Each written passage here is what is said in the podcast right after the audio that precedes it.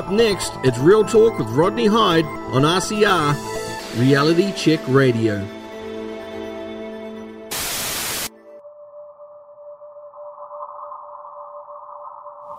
What I want to achieve with RCR is conversation. And I think we have lost the art of conversation.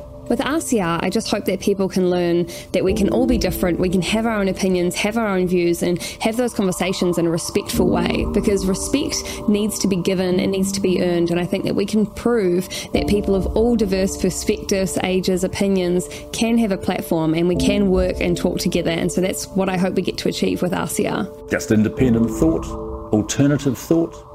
And I, I expect that I will be castigated by many people for offering different opinions. But you know, as I've said before, there is no such thing as a wrong opinion. Opinions are like noses, everybody's got one. The exchange of views, fair debate, no cancelling, no interrupting, no aggressive responses. We want to hear what people have to say, whatever side you're on. And the listener, the consumer, with that information, can make of it what they will. That is the mission. It's a good mission.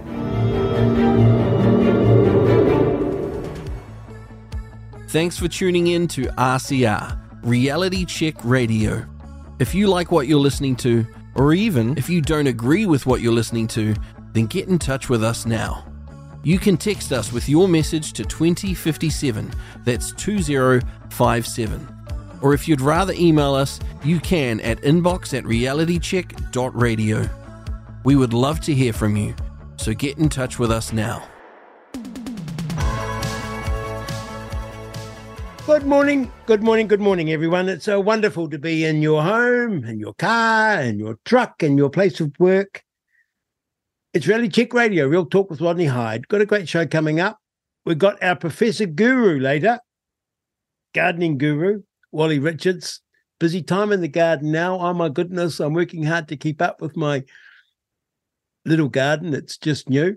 And then we've got an old pal of mine, uh, Roger Beattie, uh, and he's going to be explaining what these retailers are doing with what are called rebates, where you have to pay the retailer as a supplier to have them sell your goods. Just doesn't sound right, does it?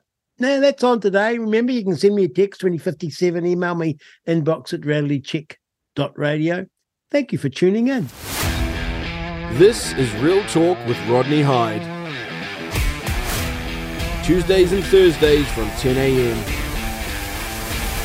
You're on Reality Check Radio. It's Real Talk with Rodney Hide. Remember, you can text me 2057 and you can email me at inbox at realitycheck.radio.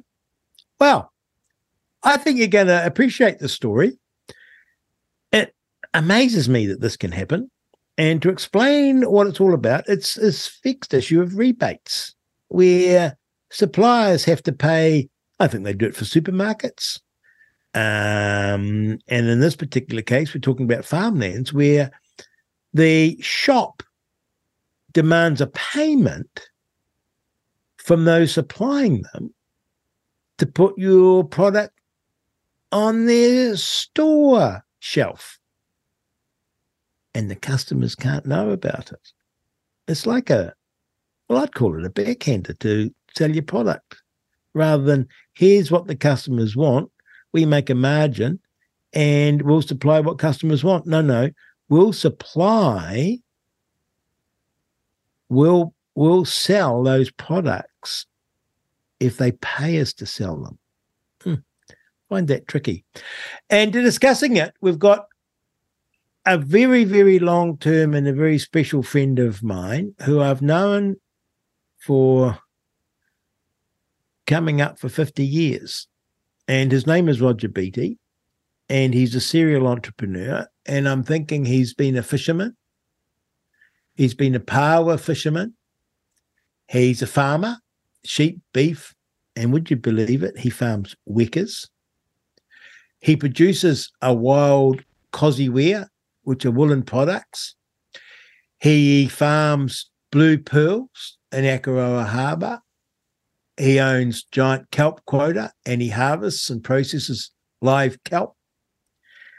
And along with his brother, Ivan, he has the family business, which his dad started. I think his name was Doug Beattie. Beattie Insulators. Welcome to the show, Roger. Thank you, Rodney. Did I cover off enough of your entrepreneurial activities? You, you did, more. Rodney. Yeah, let's not confuse them with anything more. well, what is it that makes an entrepreneur? Because we need more of them. We've got too many people going off to school, studying hard, studying hard, getting into university, studying hard, and coming out as lawyers and accountants, all good things, all necessary things. But we need creative people who start businesses and build businesses, which is what an entrepreneur does. They're the engine room of growth. You're one. Where, do, where does entrepreneurialism come from? How do you inculcate it? How do you develop it? Because we seem to be smashing it out of people every which way. Um, I think it's different for different people, but certainly government can uh, hinder entrepreneurship by getting in the way. Um, sometimes that getting in the way just makes people more stubborn. I think it, it's. I think it could be genetic. I yes. think it might might even go back to sort of the primal days when we were hiding in the cave and you know the three sons and a couple of daughters in the cave were were you know listening to mum and she was saying no don't go out you'll get bitten by the tiger and the one renegade son you know they were starving and there was a tiger outside and he picked up a spear and he ran outside and you know got his arm bitten but killed the tiger you know and it's that it's that entrepreneurial progress and you know those you know, going back to the you need you need you need the ones that fit into society and are the cogs in the machine to make it work. But the entrepreneur, of which I'm not one, sadly. I the, think you are more of an entrepreneur than you think. Oh, well, that's kind. I hope so.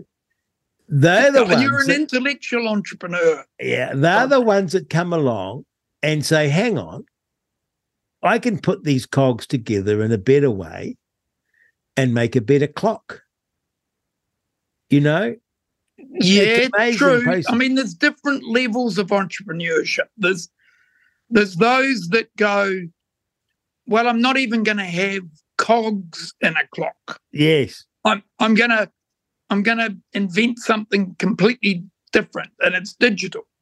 Yes. Or you know, a different way of farming marine species. Your that, dad, your dad was Doug, right? Yeah, Doug. Yeah, and he was a he was he was a serial inventor.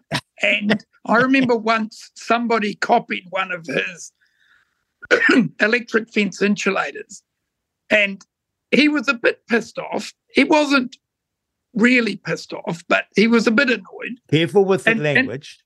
And and yeah, no, he, he never swore. Just to remember with language, Roger, think of it like this. We're in lovely people's homes. Right. So we yeah be respectful. It's yeah. not just you and me talking. Yeah, okay. And he he um he just said, Well, we'll just develop something better. Isn't that great? I got to tell everyone, I met Roger at university, and I'm going to say it was 1975. Yes, it was. So that's a while ago.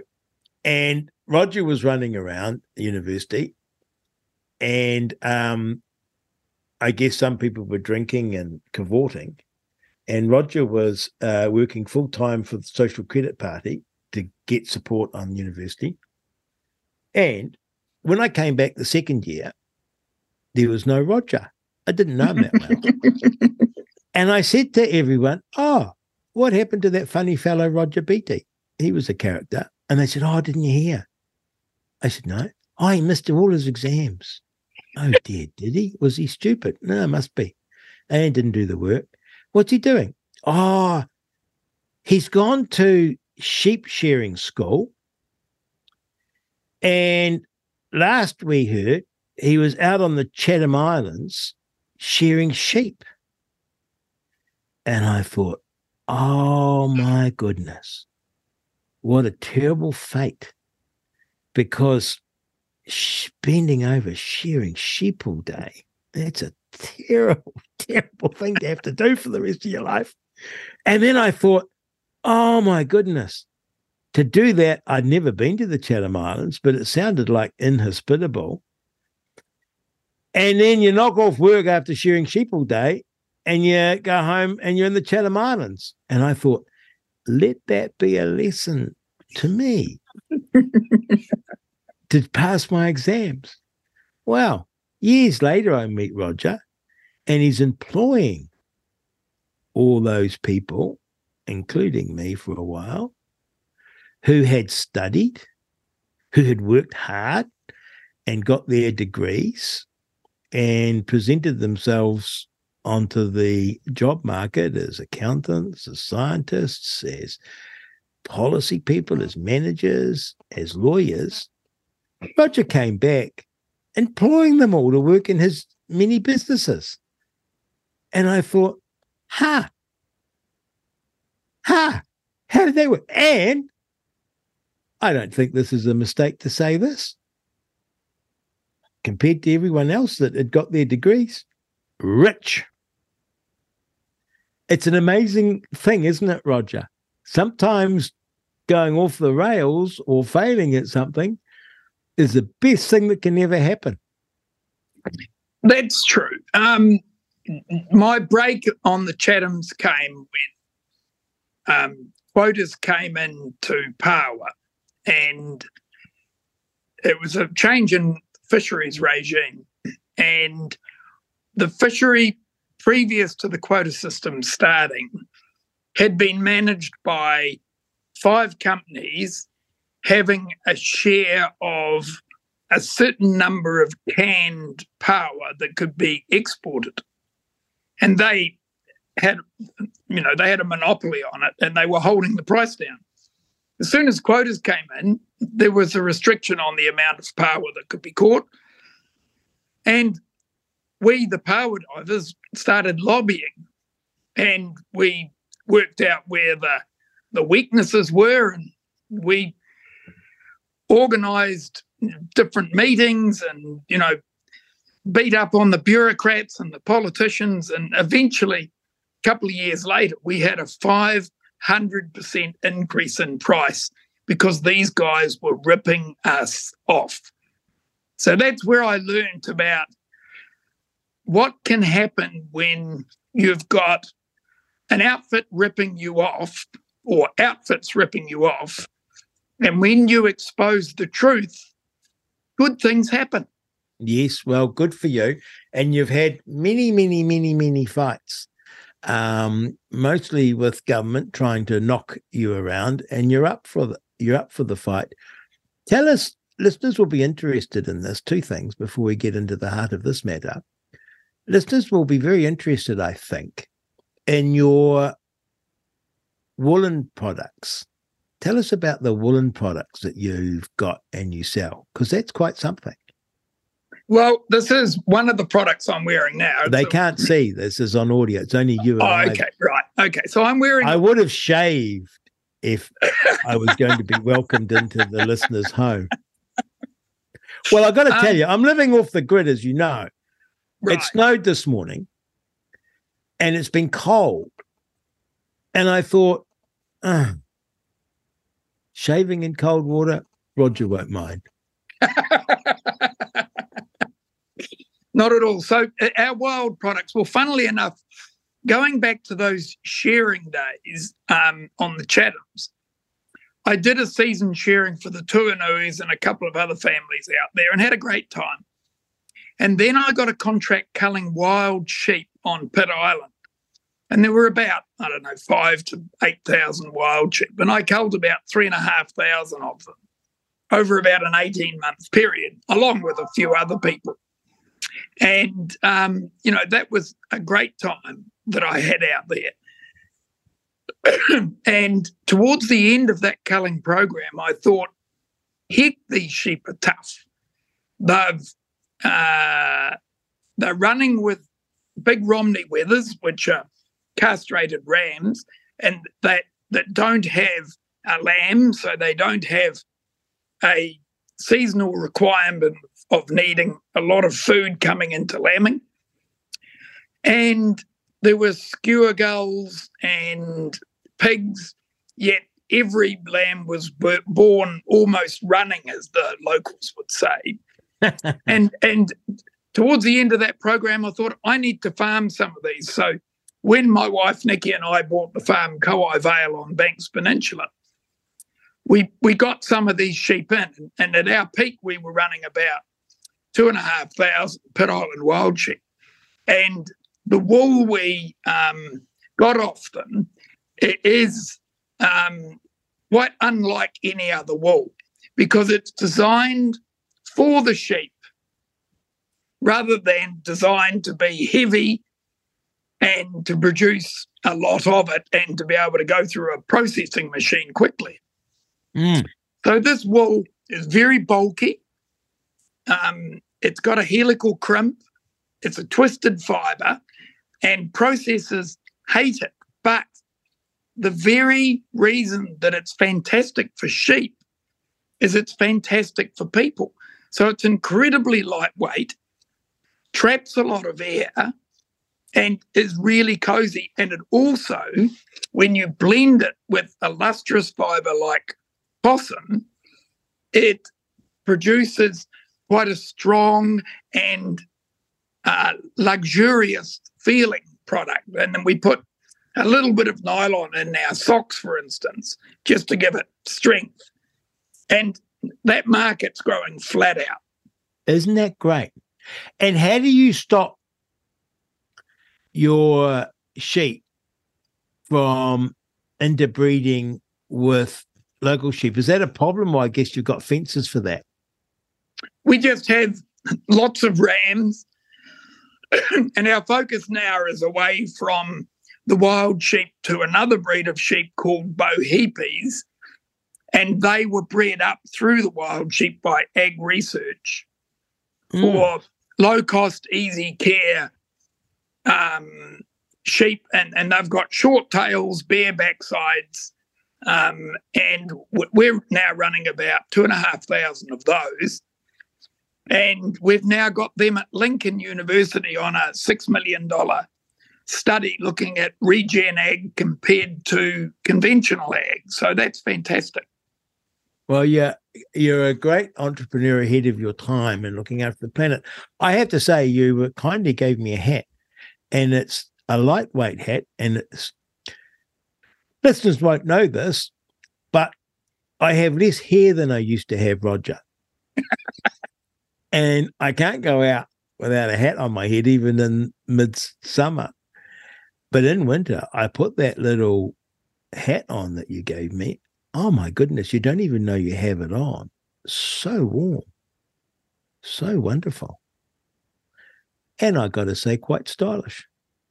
Thank you, Rodney if listeners want to, we've got a lot of knitters listening. If listeners, can they buy your wool and knit with it? We do have some, but our focus is on our hats, blankets, okay, jerseys, socks. You know, where do you go wear. to find that stuff? I just type in W Y L D wool, and you'll get to us. Great. Okay, Roger, that's a bit of introduction, a bit of advertising for you. Um, and another thing I need to ask you on behalf of listeners we had on a wonderful, wonderful, wonderful man who you had many, many, many, many years ago described to me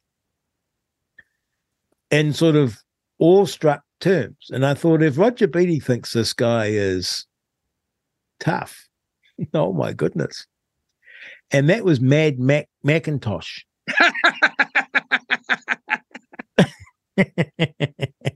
we had Mad Mac Macintosh on. You can listen to him on replay if you didn't catch it. What a guy. He's a character.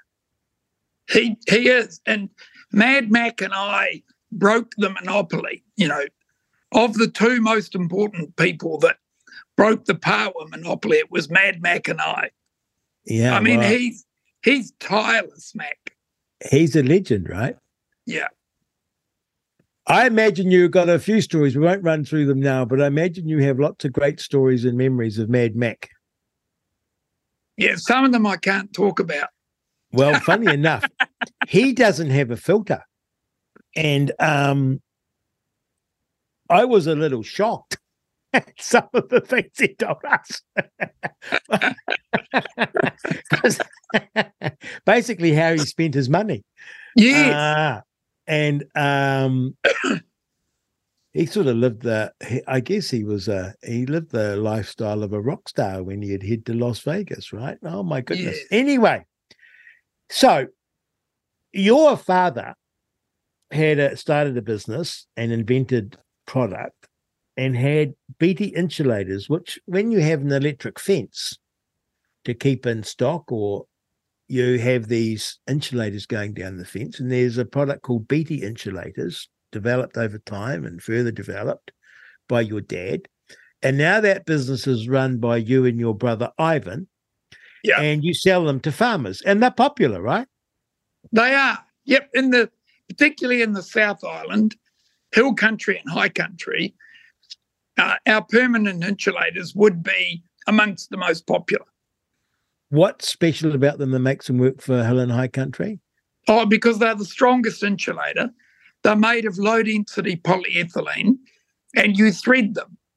And we've got a 50 year guarantee on Wow. unconditional.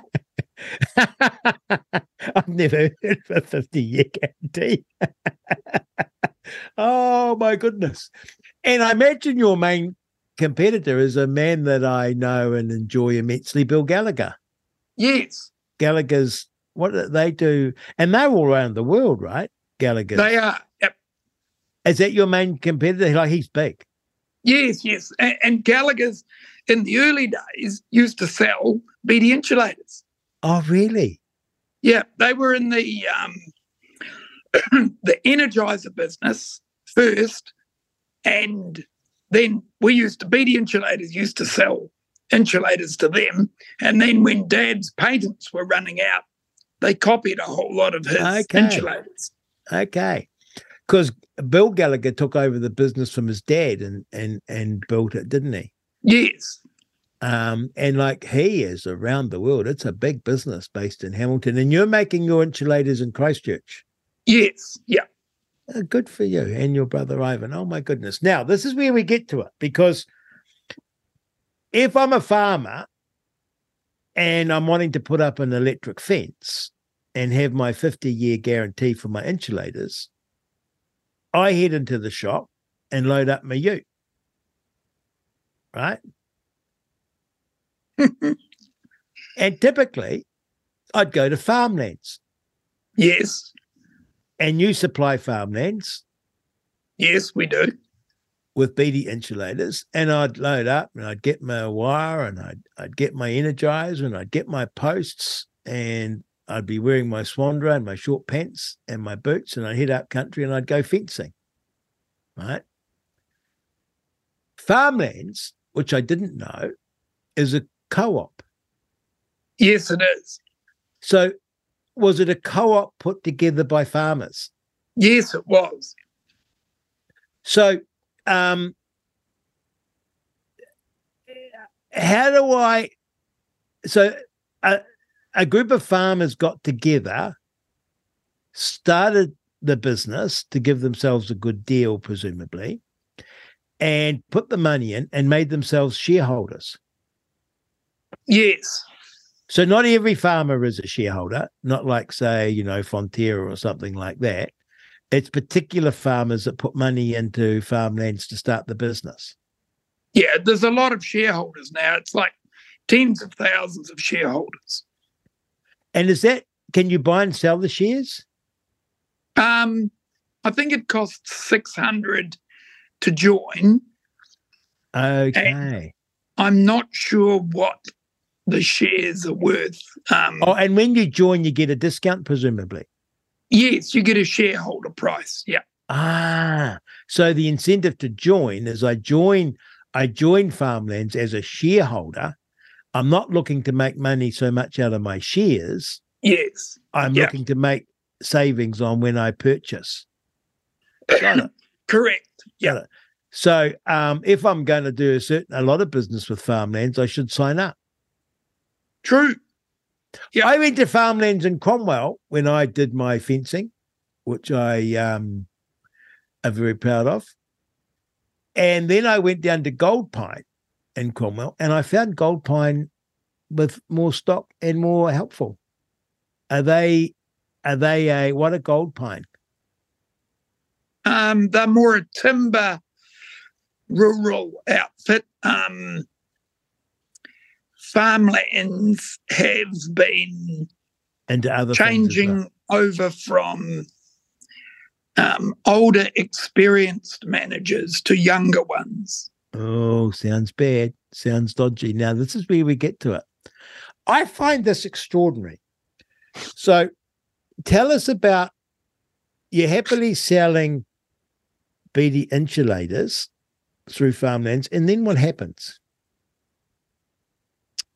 Uh, you mean about the rebates thing? or- Yes, Yeah, absolutely. Okay, the rebates so thing. about five years ago, we had our first meeting with the category manager for fencing in farmlands, and he put, He, he asked you to the meeting, or you invited yourself to a meeting? oh, I'm not sure which way it happened, but probably we asked for a meeting. Yeah. And so my brother and I went along, and we had the meeting, and, and his thrust was to get us to pay rebates to farmlands as a supplier to farmlands. And we said, well, why would we want to do that? And he said, well, you know, if you want to sell more, you know, you need to pay us rebates. And I said, well, look, I, I, I can't get my head around this rebate business. So I asked him if he had explained it a bit more. And he did. And then I said, look, I'm still a bit confused. Would you mind if I went out and canvassed farmers about what they think about supplier rebates going back to farmlands? And he said, no, no, no, don't do that. Don't do that. He said, farmers don't understand modern retail. And I said, are you calling farmers thick? No, no, no, no, no, no. I said, well, what are you saying? So But farmers are the shareholders and their customers. I know, I know. And they're in the dark. So farmers are in the dark. I've got to tell you, I'm in the dark too. What's a rebate? Okay, a, a rebate. there are two types of rebates. One rebate goes from a supplier, for instance, Gallagher, who supply electric fencing gear to farmlands. And that's, from what I've heard, 10 to 15%. And then another rebate gets paid by farmlands to farmers. And when farmers hear the word rebates, they only know of the rebate going from farmlands to the farmer. There's nowhere on the websites or on the website of farmlands, and nowhere in the communication and the annual review um, and any of the communication by farmlands to the shareholders and the customers about the rebates that go from the suppliers of product to farmlands. Now, So if I understand this, this, this, just stop there. So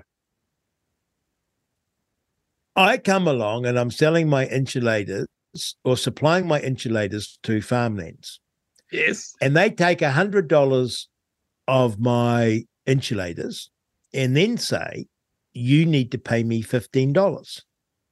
yes, And I say, oh, okay. Then when they come to sell those insulators to the farmer, they say, oh, there's a rebate on these insulators. They won't cost you $100. They'll only cost you $95 or $90 or $85, something less than 100 And they think, good work, farmlands, because I got a rebate. No, that's that's not quite how it works. Okay. Well, tell me how this hundred dollars goes. Okay. So say we had a product that was worth 40 cents. Um, say an insulator was worth 40 cents. Got it. And there was no rebate. And say there was a double doubling of the price from the wholesale price to the retail price. So say they would eight, sell 80 cents. 80 cents. Yeah. Now, if you pay a rebate and call it 10%, um, that would be, uh, or call it 10 cents. Yeah. Um, the price would then be, the wholesale price would go from 40 cents to 50 cents. And then if you doubled that for the um, for the markup, say a dollar, but it might not quite be a dollar. But so, in order for the rebate to work um, for the store, the and for the people supplying the insulators, for instance, they have to put the price up to the customer.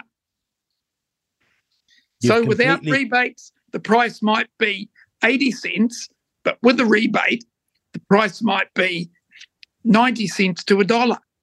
You've completely lost me, Rog. Okay. Price goes from I'm 80 telling cents in without the rebates. absence, can I do this? In the absence of a rebate, Yep. here's my insulator. I'm Beattie Insulators. Here's my insulator for 40 cents to farmlands. Yeah, thank you. They sell it to the farmer for 80 cents and they Yep. take uh, uh, their 40 cents for selling it and holding it and there, and you take your 40 cents for making it. Yeah. Right. True. Then they introduce rebates. So what happens to your 40 cents then? You were Um, getting paid 40 cents. Now what are you getting paid? 50 cents. So you're getting paid more. Of course. Because you've got to charge more for a start if you're then going to go after the deal is done a month later to pay a rebate back. Oh, oh, I see. So what that I get that. That's a bit you missed in the early discussion. So what Sorry. what they're saying is we will sell your 40 cent insulator if you give us 10 cents. Yes, That's the rebate part. Got that's it. the rebate. But I'm thick. Okay. no, no, no, you're not thick. It's just that it's hidden from everybody, Rodney. And, and what what are you getting for your 10 cents? you're getting, well, we don't pay rebates, so we don't get anything. But Okay. For the so, yeah, people- so for the people who do, Rodney, they get more sales. They take other people's products off the shelf. And there's a lessening of competition. of course. And there's more of a monopoly scenario. And you think about it this way, Rodney a rebate is either a backhander or a kickback. Yeah. But it's not going into the back pocket of someone. It's going into farmland's account legitimately and being accounted for, presumably, Going into head office, Rodney. into head office. So It doesn't go back to the stores that sold the product. It goes into middle management in farmlands. okay, so it goes to fifty cents that you supply it for because you have Yeah. to pay ten cents to farmlands as a rebate. Yeah. They then sell it instead of for 80 cents, they do their normal markup and sell it for a dollar. Yeah. And then they might give the farmer a discount and call it a rebate. They give no, well, they typically they may do that, but they also give a rebate back to the farmer. But it's a bit like having things um, filtered through a bureaucracy. It's never good for the people buying the product. And if you and so they're explaining this to you that you need to pay this rebate. Yes. And you say, well, look, before we do this, we want to talk to our customers and your customers and shareholders to see what they think about this. And they say you can't do that because they don't understand it. well, they, they don't might, want the truth to get out there, Rodney. They they might be thinking of me. they say that because I struggled with it. But and farmers don't know this is happening. Of course they don't. And this is called modern marketing. Yes, and Fletchers have now apparently pulled out of paying rebates to the likes of Mitre 10 and um, placemakers because the Commerce Commission got involved. And thought it was anti competitive behaviour. Yes, yeah. So Fletcher's supplied stuff to Mitre 10 and Yep. would pay a rebate to Mitre 10. Yes.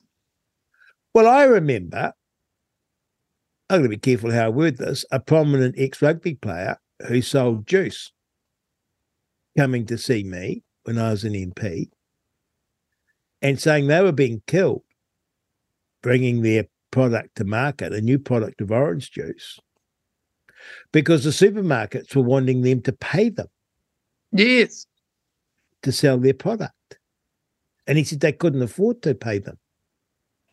But if they didn't pay them, then they wouldn't get their product would be hidden underneath somewhere where you a customer wouldn't see it at eye level. You know what I mean? They didn't get a shake of the salve. So I think it's quite common these rebates in the supermarket business too. It, it is. Um, with supermarkets, they've got, you know, other things about, you know, buying shelf space. Um, and I don't know if that is working with farmlands, but, you know, what they're doing is farmlands are cutting down from 45,000 items that they stock, SKUs they call them, individual items to nine and a half thousand. And this was on the recommendation of a report written by one of the big four uh, accounting firms. Of course, it was written from the point of view of the executive of farmlands, not from the point of view of the owners or the shareholders or the customers. So you refused, you and your brother and Beattie Insulators refused to pay the rebates. Yes, Why did you refuse? Because wouldn't that make business sense for you? Well, in some sense it would, but it pushes it pushes the price up of a product that's already quite expensive to produce. Our insulators are the most expensive to produce because we use the highest quality plastic. Um, so why have them artificially higher just to um, uh, put money in the back pocket of Well, isn't it? I'm struggling with it, right? Because going back to the analogy, you're happily selling your Beattie Insulators for 40 cents. The farmlands are selling them, in our example, to the farmers for 80 cents, and they take a 40 cent margin. Yeah. That's to cover their costs and to make a, a profit, a return on their capital. So that's how you think of a business like that working. And there's an issue about when you get your 40 cents, whether they pay you when they take the product or when they sell it or what, all of that, but just keeping it simple. They could equally say, we're going to take a 50 cent margin they could and get their 10 cents that way. they could And you wouldn't have a problem with that. No, no, not not particularly. Um, because the, the, it goes up 10 cents, right? But it's out in the open what their margin is, I guess. But instead of taking that 10 cent extra profit margin, they're wanting you to pay 10 cents. Is it 10 cents paid up front before they sell the product? no, no, it comes later. So why wouldn't they just put up their margin and call it quits? Well, I'm not sure why, um, and it it was suggested by the second person we met in farmlands. He was a contractor brought in to beat us into line, and he had Oh. about five very clever ways of trying to get us over the line to say yes to paying rebates. And in the end, he said. Um, in the end, he said, uh, look, if we just put the price up and we'll call it a rebate. so um, I think it's got to do with keeping that information within a smaller group of people. It's got to do with hiding that information from the farmers and the shareholders. We're not It- doing a good job at keeping the secret than you and I, are we? No, no, I'm I, I'm on the warpath now, Rodney. It, this this is going to be out there, um, and it's going to be a hot topic. And farmlands, um, uh, I've just got all the directors' email addresses, and they will, after this interview, I will be sending them a copy of my letter that I sent to Farmers Weekly to print, telling the whole story. And Farmers Weekly are reluctant to print that in their opinion section. And part of that is that um, they do a lot of advertising in Farmers Weekly. Um, of the last amazing? three um, Farmers Weeklies I've got, um, two of them had half page ads and one of them had a four page ad. So they don't want to annoy um, farmlands. Well, so the what- media are not doing its job. no, the they don't. conventional media. No, because this is a this is a if there's a good rational business case for having rebates, farmland should be up for explaining it, Of course. particularly when you're co- a cooperative owned by your customers. Of course. and it is a stated aim of farmlands with the second person that we met. This contractor said, We want to lift farmland's profit closer to the profit of our biggest um, competitor, PG Wrightson's. But PG Wrightson's is a private company and they operate differently, whereas cooperatives should be looking after the benefit of the owners, the shareholders, and the people who buy products. Because as a, make as, big profits. As a shareholder, do you get a dividend? No, No, you, you your only gain from being a shareholder is a better price. yes, And if they're getting a profit, where does that profit go? To the well, I might get a rebate, but it's been fed through the bureaucratic machine. um, head office bureaucracy. So, well, one thing that we can do is you can also, when this goes on replay, you can send them this, and I'm going to contact Farmlands and see if they'll come on. And so, a- as as of this day, as of this moment, this has been going on for five years. Yeah. it's obviously affecting your business. Of course. In the last six months, we're down 50% Whoa. Two farmlands alone. And you won't buckle. Hell no, Rodney. We're gonna, we're to smash this rebate con job out of the way. And if we smash it for farming, we'll smash it out of the supermarkets as well. So, in this five years you've been arguing this, as a supplier and a shareholder, have farmlands ever offered an explanation for why they have this rebate? Not a satisfactory one, Rodney. Well, what's the unsatisfactory ones they've put up? Um, oh, they make no sense. So I find it difficult remembering nonsensical arguments. I bet. You, you like- ask them, they'll give you their nonsensical arguments, Rodney. Does it involve a lot of modern marketing speak? Pretty much. Yeah. Well, okay. Well, there you have it, um, listeners. Roger Beattie, great friend of mine, working away, supplying a product to farmers, selling it through a cooperative who are there to get the best price for farmers. That's why they're shareholders in this business.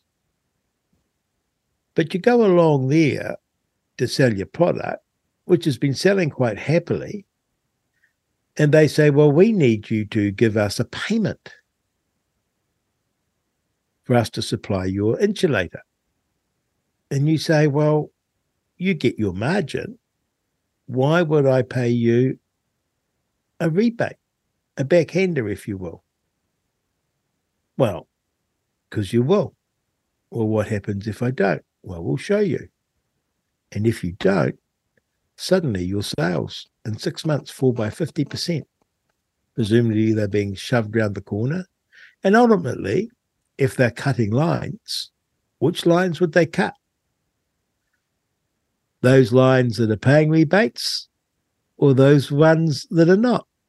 So it's not then being driven by what the farmers want. It's being driven by head office making decisions for who's paying them extra money. And if you say to them, well, let's take this out to discuss this with our customers and your shareholders and customers, no, no, no, no, no, no, no, no, no, no, no, no, no. because they won't understand modern marketing. It doesn't sit right, Roger, that whole story. No. And it's secretive, it's insidious. So when you And- get your, as a shareholder, when you get the farmlands annual report, there's no mention of this. No, no, they mention rebates coming back from farmlands to farmers and shareholders, but they never ever mention the rebates going from suppliers to farmlands. That somehow, though, if you read their accounts, I don't know because you dropped out of university, and um, but I imagine over the years you've learnt to look at a set of accounts and say, oh yeah, that's that item, there's that item. Do they have a line saying rebates got from suppliers? Uh, not that I've seen, but I haven't had a really good look at their accounts. But it's um, it's not Explicit. um, well You- known. You would you would bet your farm on the average farmer not knowing that this was going on. No, they're going to be uh, more than a little annoyed when they do find out. Hmm. Well, we're making a start. There We you are. go. That was Roger Beattie. Uh, I got to admit, long-time friend of mine, a man I greatly admire for his energy, his enthusiasm, his business sense, the fact that uh, no one can knock Roger down. Uh, literally, I remember once I went out on the Chathams with Roger, And he was doing a lot of fishing and getting a lot of paua. And there was a bit of the green monster coming out. And I was a young man. I, you know, I wasn't easily cowed. And we went into the one pub in the Chathams with Roger, and there was a bit of aggro. And Roger stood there with this grin on his face while this big guy was sort of about to get physical with him. And I was terrified because you looked around this pub and you thought, hmm, not a lot of support here. Um, Roger just kept smiling and he smiled his way through. Tough, tough business out there, shearing and fishing and paua diving in the Chathams. Well, Roger's done all of that, and I greatly admire him, and he's been successful. And he's always been a man that stands up for principle and for openness and from transparency. And he'll do that to his great cost because he won't sell out. So that was Roger Beattie on the vexed issue of rebates. If someone can shed light on rebates, send me a text at 2057, email me at inbox at realitycheck.radio. Tell us what you think of them. Tell us whether you think they're a good idea, because I can't see it. I can't see what they do, but I we may be missing something. We'd love to hear from you. You're on Real Talk with Rodney Hide, Reality Check Radio. Thank you for listening. Rebates. Interesting. Sound expensive. This is Real Talk with Rodney Hide. Tuesdays and Thursdays from 10 a.m. You're on Reality Check Radio. It's Real Talk with Rodney Hide. Please remember, send me a text 2057. I love your texts, love your questions. And email me, inbox at realitycheck.radio. Regular guest, it's our gardening guru, Professor Wally Richards. Good morning, Professor. Good morning. Good morning. Now, I got to make a plug for you. Mm. Oh my goodness. So I'm going to tell you a little gardening story. I've been growing little wee beech trees and I drove all the way down to Invercargill and dragged back 500 little beech trees and I've been growing them for a year and, and repotting them in tubs, having great success. And I'm loving my little beech trees to plant out uh, on our property. While I was at the nursery, they had two gigantic beech trees. Oh, I'm going to say two meters high that weren't looking very well. And I got a good price on them. So I threw them in the trailer too. And then recently we went away and they got a bit neglected.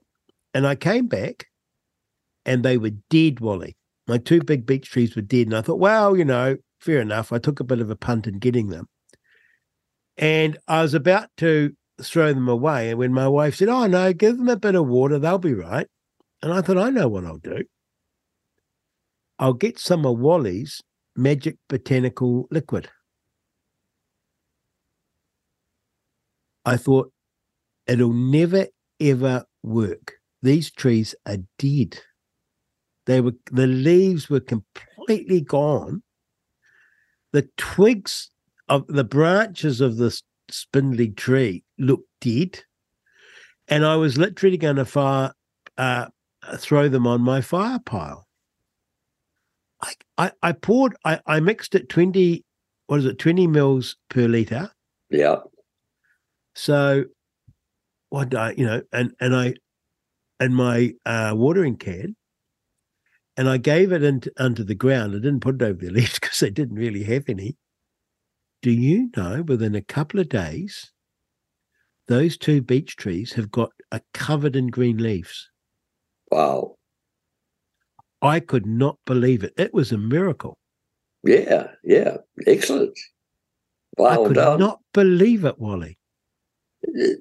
the stories I get back, like I think last week um, we spoke about the lady who um, squashed a kiwi fruit, golden kiwi fruit over, and then watered it with magic botanic liquid, and now she's got untold kiwi fruit, little seedlings. Um, yeah, interesting, very interesting. Um, I remember one guy contacted me one time, and I think I've said this before. Um, he soaked his pumpkin seed overnight in a solution of MBL and planted it uh, there. And next day they sprouted. It was, he said it was so quick. Um, and, well, I, I would not. I look. Um, you know, you tend to think, oh, Wally's something or other. Oh, yeah, bit of marketing hype. You know, overblown. I hear your stories, and I'm thinking, oh, yeah. I would not have believed this if you'd told me. Right. I would not have believed it. I don't believe you either. but you know about MBL, right? Yeah, yeah. So,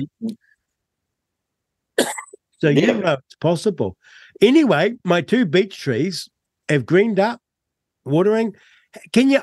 I was wondering about. So I gave it to them. I don't know, three or four days ago, and I've kept them watered. Um, can you give them too much MBL? Um, not that I'm aware of, no. Um, but you only waste it if you give too much. Okay. So um, it's not going to do any great further advantage. From now on, if you were to spray the foliage once a week with yeah. the spray solution, yeah. that would be very good for it. And that's all you need to do. Um, well, I have to hand it to you, Wally. Um, it brought back two trees that were I was I would say two meters tall. Yes, because it's up to the top of the shed. They were in bad shape when I got them six months ago. They were even in worse shape when I neglected them while I was away. Right. And I was literally going to put them on the burn pile. And my wife said, oh, I'll give them a water. They might come back. I gave them the MBL. Two days later, green leaves right across them. It was like it was magic. So there you go, Wally. Um, I'm a convert and I'm going to go around my 500 beech trees and spray all the leaves with MBL. Yeah, uh, yeah. And give them a boost. Now, busy time in the garden, Wally. What's on? Oh, my, my goodness. It is. It's full on. Um, the only caution to be concerned about is depending upon where you live, the temperatures are not even. Like we're still getting a bit of cold stuff happening, and there's a nice warm day, etc.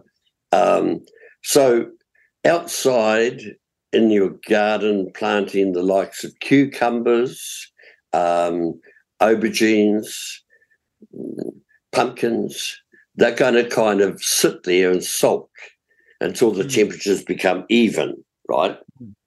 once the temperatures become even, we say Labour weekend, you can plant most things except for those real heat loving plants, such as cucumbers, right?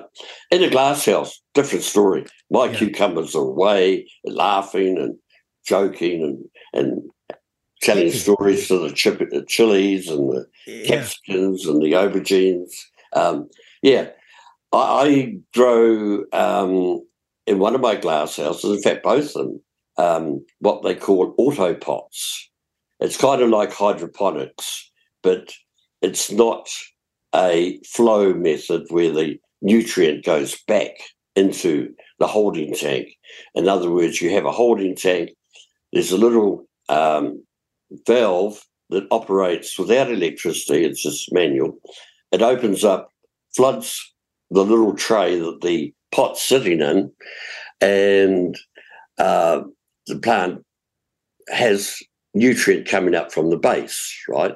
Yeah. Um, it, it's an interesting way to grow because things like capsicums, and you're using um, hydroponic solution, right? So it's superfood. Um, and you can grow capsicums as good as you buy in the supermarket. Nice big green, red capsicums, right? Whenever I've tried to grow them in potting mix or out in the garden, uh, they're not big like the supermarket ones, right? Because the supermarket ones, of course, are hydroponically grown, and they have all the uh, food that you could wish for. Um, and that's why you get the big fruit, right? Um, it's interesting, but it's it's more expensive because What's the system? I don't understand the system that you've got. Okay. Um, well, you have a holding tank, right, in which you put water and nutrients into, and it's a hydroponic solution that you're putting into the tank. Out from the tank runs your pipe, Yeah. and then off that pipe comes a small um, four millimeter, eight millimeter pipe, which goes into the bottom of a small tray, which holds just one plant. One and pot. the one plant is sitting in its own pot. Yep, it's sitting in that pot. And there's a valve thing, which when it becomes dry, this automatically opens up, allows nutrient to come in to Ah. flood the bottom of the tray, and then it closes. Oh, Right. wow. So, um, And it- what's it called? Again, do you buy the whole setup? Yeah, you can buy the whole setup from hydroponic places. Um, they're called auto pots. Auto Uh, pots. Yeah. And for the keen gardener, particularly with the glass house, because you don't want the plants to be rained on, um, they grow very quickly because they've got the max of nutrient. And yes, you, you get some incredible results. Like I planted some young tomato seedlings, uh, which would have only been uh, and inches about well three or four inches high. They are now a meter high in a period of under two weeks. That's almost impossible. Yeah, they just grow and grow and grow for sure. Um, now, one of the tricks I'm using this year in my glass house because whitefly are a horrendous problem for people growing tomatoes and stuff in glass houses. So, because a lady told me one time that she protected her stone fruit tree from the guava moth by hanging little bags of cat repellent, naphthalene, in the tree. The bags, of course, smell like um, mothballs. And as a result of that, it disguised the smell of the tree. And she was able to harvest all the fruit with no damage. Um, Guava moth is a bit like codlin moth, and it's in the northern regions rather than down where you live. You don't have that problem. So, on the same principle as that, instead of using neem granules, which I also put some of those on the top of the pots, um, I hung some bags, and you can get little bags from the two dollars shop, which is a little gauzy bag. You use them for uh, gifts, putting sweets in or something. So I got a pile of them, hung up there, and so far it's working perfectly. You go in there, and it smells like mothballs and the smell overrides the smell of the um, tomato plants. So whitefly flying by don't know there's any tomatoes in there. Well, I've Um, got my marigold starting to grow now. Right. my- um, do they scare off whitefly or something else for my tomato? Well, once again, the smell of that, we used to do that in days gone by, use marigolds in the glass house to create a smell to disguise the smell of the tomato plants. Um, neem granules um, placed on the growing medium, um, the smell of them also helps greatly, um, which is all, all important because later on, if the populations of whitefly build up, they become a real problem to get under control. So you've got to get into it early in the piece.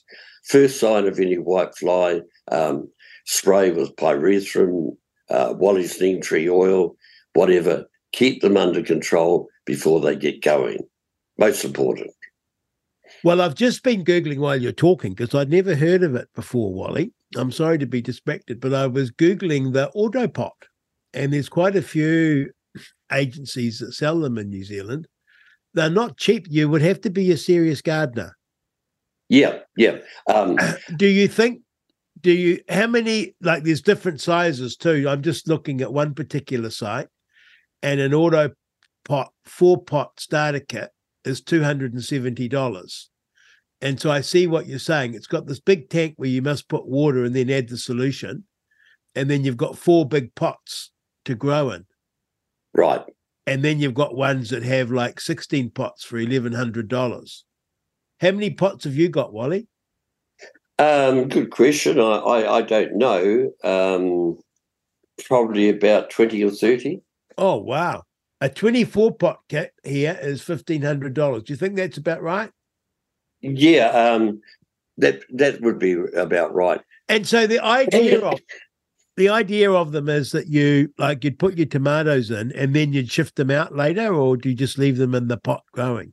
No, you leave it in the pot going.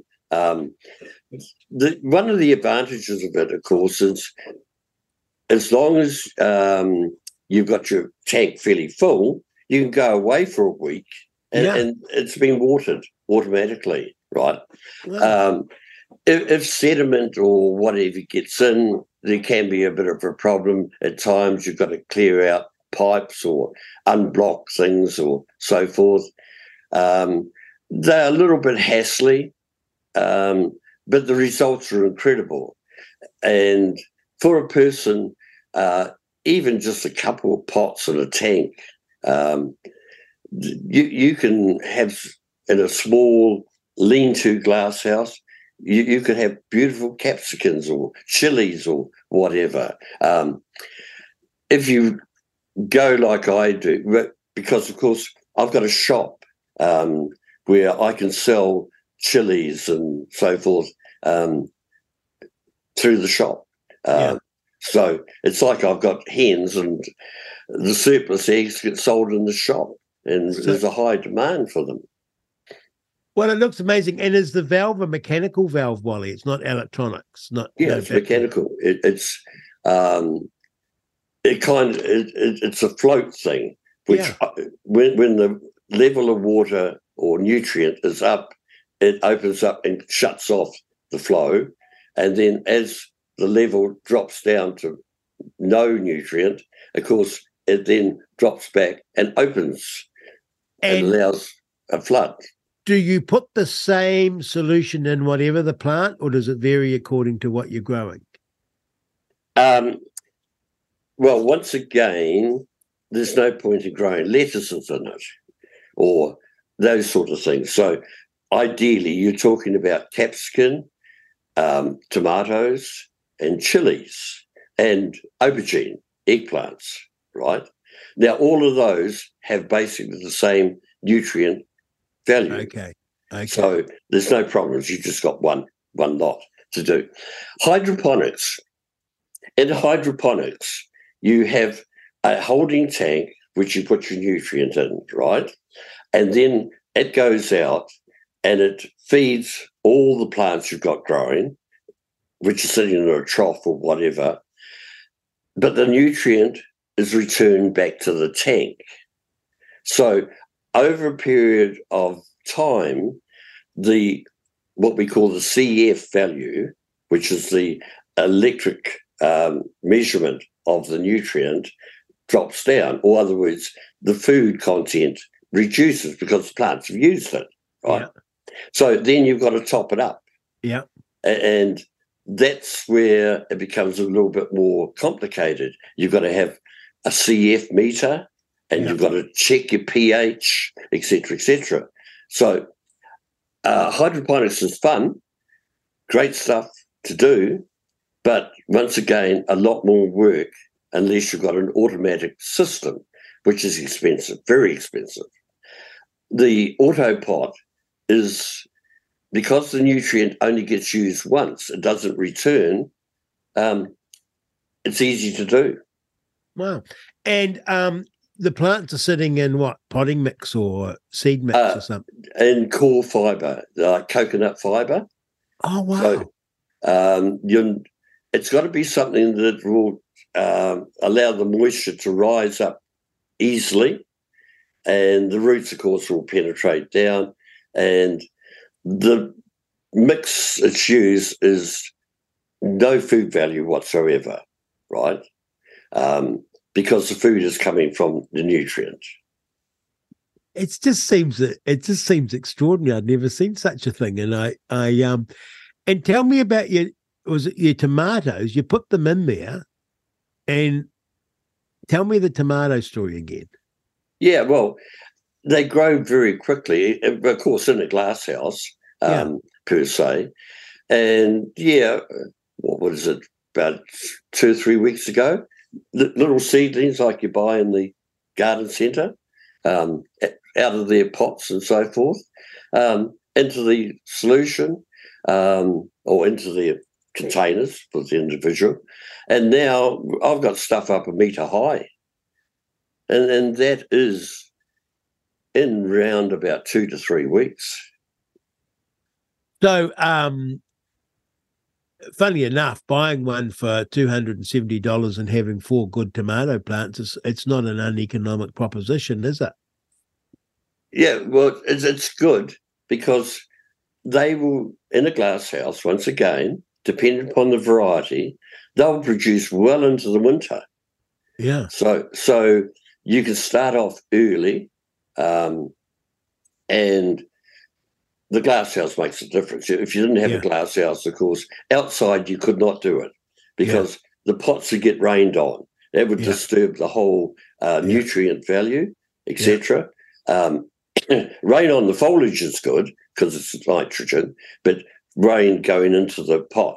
And then the next thing, it gets too much water in the base of the container, the autopot, and then that then starts to come out. And once the water starts to flow, it's like sucking a, petrol out of a tank. Once yeah. it starts going, it doesn't stop. Yeah. And, and so all your tank is lost. It just runs out. So you don't want to water from the top. Well, um, I think that's a that's an amazing thing.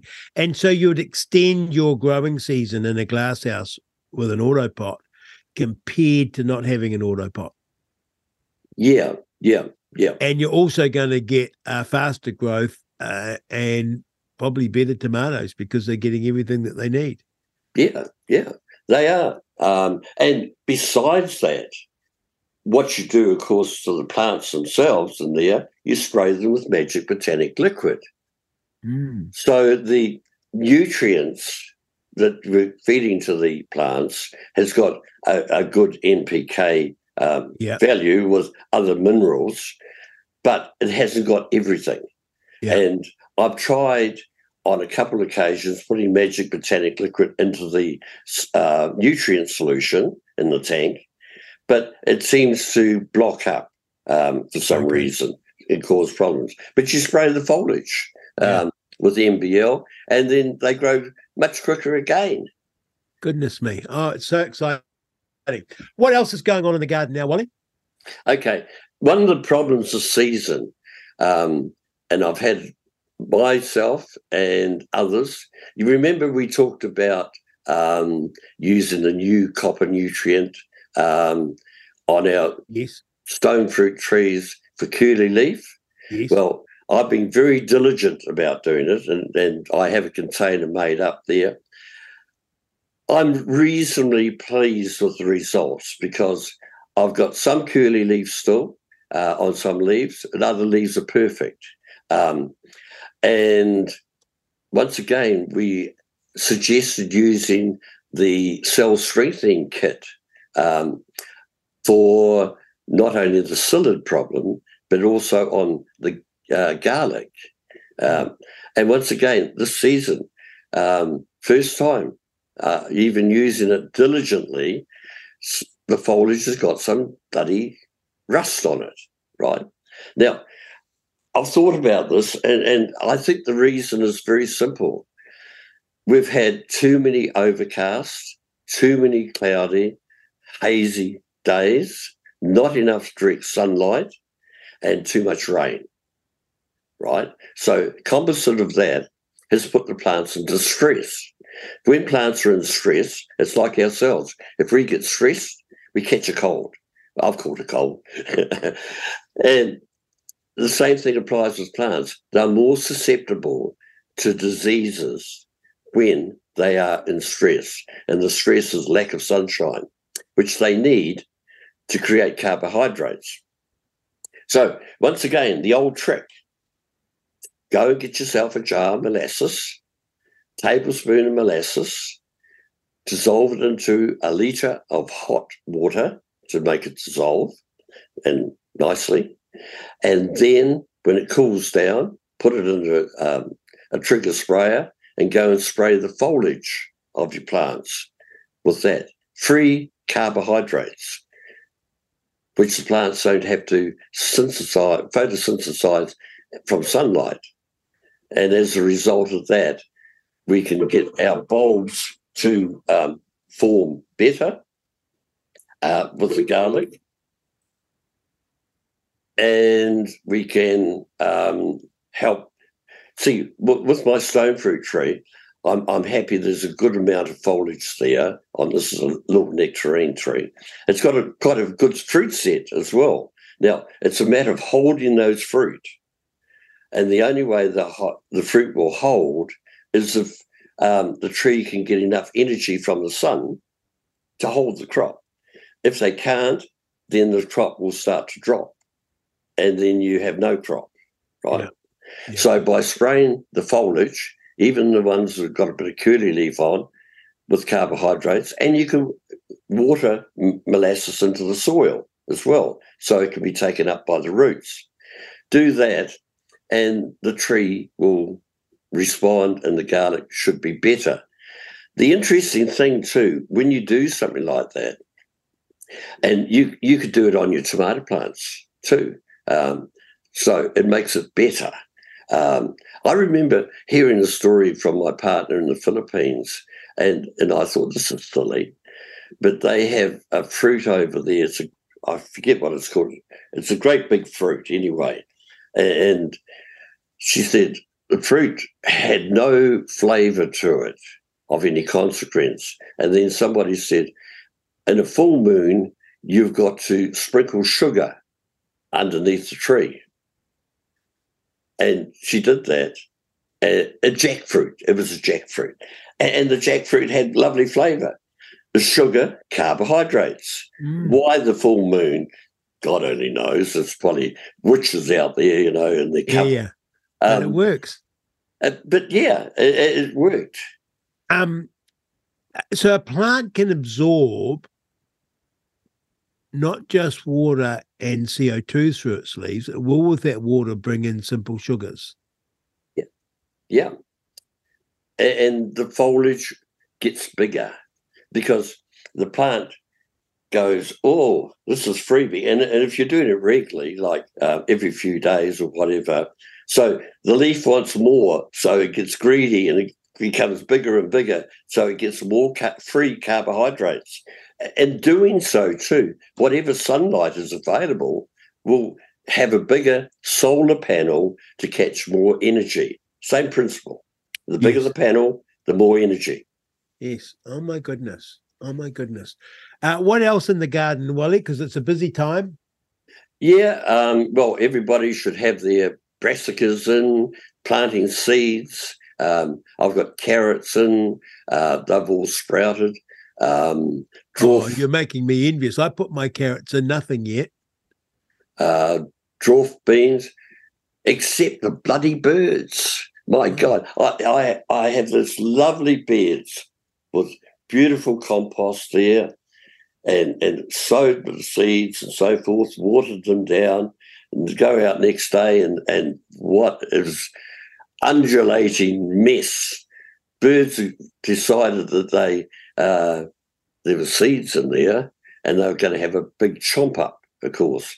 So I had to go down to Mitre 10 and get some bird netting and put across the what's name and stop the damage. But yeah. of course, seeds, instead of being nicely planted out, they're all over the place now. Yeah, yeah I've had um, two or three of my potatoes sprout, which I'm very excited about. I hope it's not going to stop at two or three. And I sow over the moon and I carefully pushed in the dirt because I'm a loving I'm a loving gardener of my little plants to bring them up to the to the leaves to mount start the mound. But we had snow, Wally. And um, to be fair, down where we are, it was just a light sprinkling, but my goodness, it was very, very cold. Right. And the leaves have curled up a bit and look a bit off color, a bit black, a bit black. Right. Uh, they've, what- they've- they've got a pinch of cold, yeah. Some of the cells in the leaf are frozen as a result of the cold and the snow. Um, but the plants will come away. Um, okay. No great problem. Ideally, at this time of the year, if you're going to have a late frost and you're still in the process of covering the foliage so you get a bigger crop, um, before night time comes in the afternoon, you go out and you put some soil over the top, right? So Yeah, they're the- covered. Soil is a perfect insulator, and it doesn't matter if it snows even. I should have done that, but of course, being new to the business, because I knew it was going to snow, and I made sure we were all warm, and I forgot about my little potatoes. I'll give them a bit of a shot of MBL too. That'll perk them up, and maybe Oh, some yeah. molasses. Yep. Um, tell me, uh, in your email, you were talking about what you need to do with the roses now, Wally. Yeah, um, this time of the year, when well, there's two aspects to it. It depends where you are, and it depends whether you have to water or not, and it depends whether there's uh, chlorination or chlorinated water in your hose uh, tap outside. Um, if that's the case, you really need to get a housing and filter and put on because that will upset the um, microbes and so forth in the soil, and your roses will be more prone to rust and uh, black spot, etc., etc.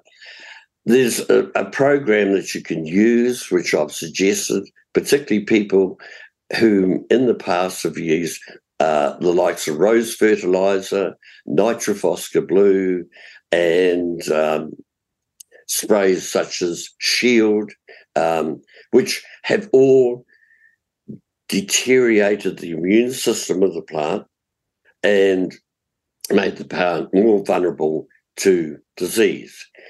Food for roses. Look, the best thing you can use if you can get it is some horse manure. It's an old, old-fashioned thing. Horse manure around your roses, right? Um, if you can't get horse manure, um, sheep manure pellets, blood and bone, but they should be covered over with a bit of compost, right? Because particularly blood and bone, because left sitting on the top of the soil in sunlight, it bakes and it's uh, not readily available. So covered over. There's a program I suggested some years ago, which was um two weekly program. One was using a product called Perkfection, P E R K F E C T I O N, Perkfection, because the commercial product is called Perk. So we adapted that name. Um, that's used only once a month. That works from the inside of the plant, building up the immune system, right? Your magic botanic liquid, of course, is also used um, in conjunction with it in the same spray. You can use Mycorrcin if you wish, uh, which has also got um, molasses in it. Um, and if you've got an insect aspect, such as aphids, you can add some of our Wally's neem tree oil to it, right? Now, a weekly, sorry, once a month spray uh, would be ideal. Um, using all that, but with the Perkfection, if you use it too often, uh, it can stop the growth of the plant.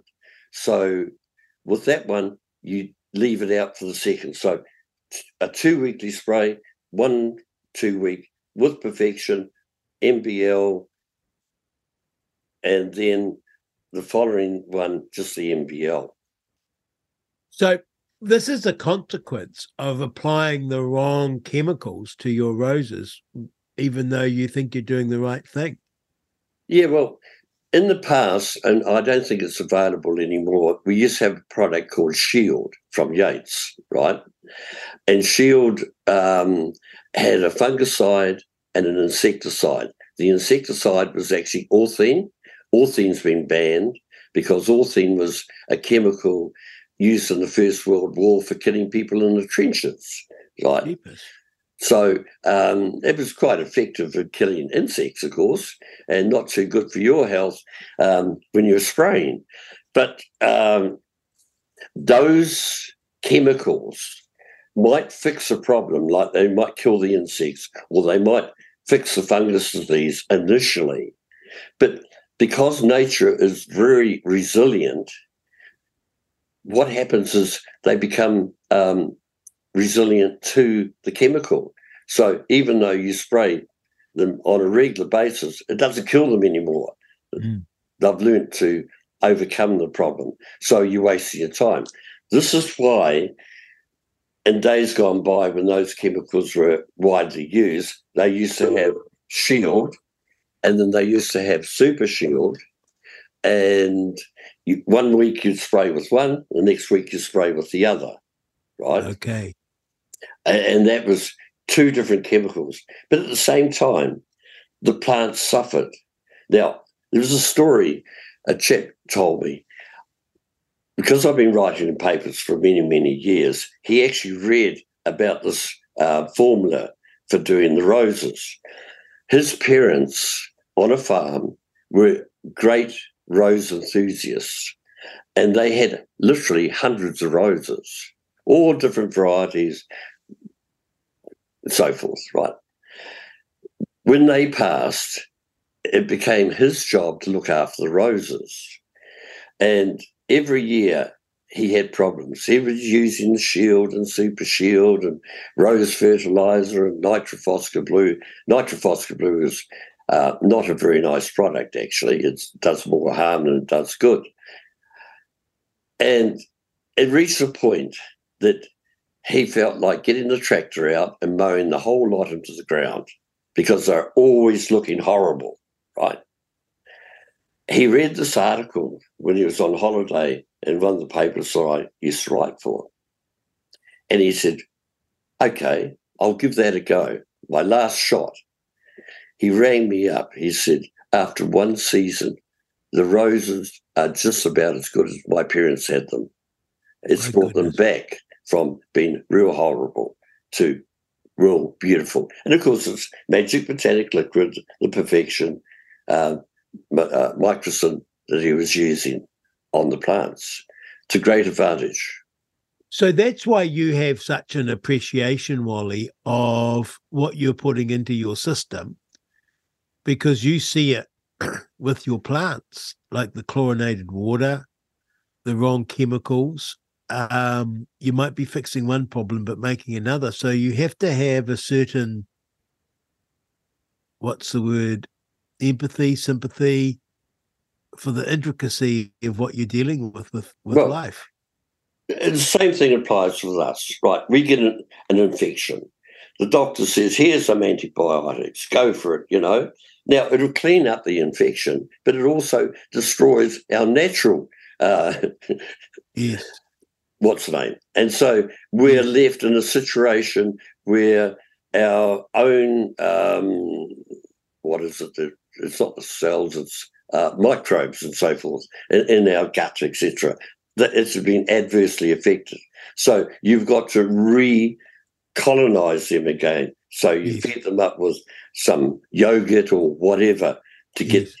the population back up. Yes. What about our lawns, Wally? What should we be looking at with our lawns coming away in spring? Right. Okay. Um, the first most important thing with lawns is the cutting of them. It's most important that you don't sculpt the lawn.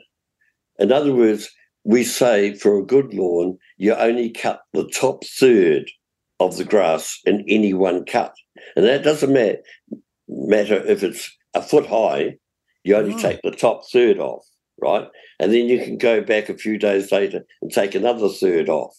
The reason being is if you cut low, it prevents the grasses, it, it knocks them back, right? They can handle it, they'll come again.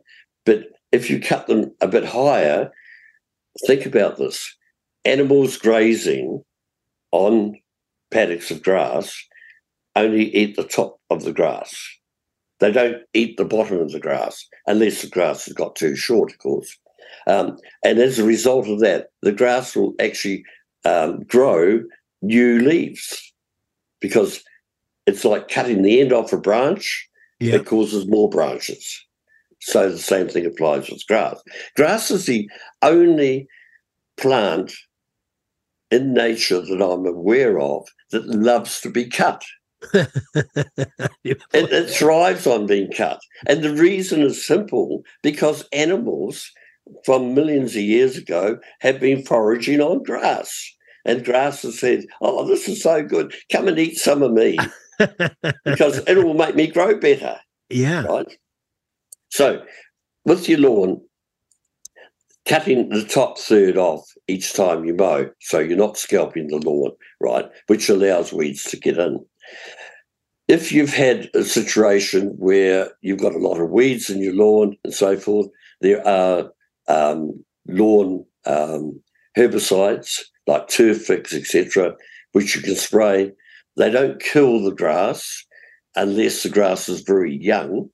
Um, so any grass has to be a good six months old from seed, and then it's not going to be unduly affected. The lawn should not be in stress. In other words, it shouldn't be dry and so forth. It should be growing quite nicely. And then you apply your chemical.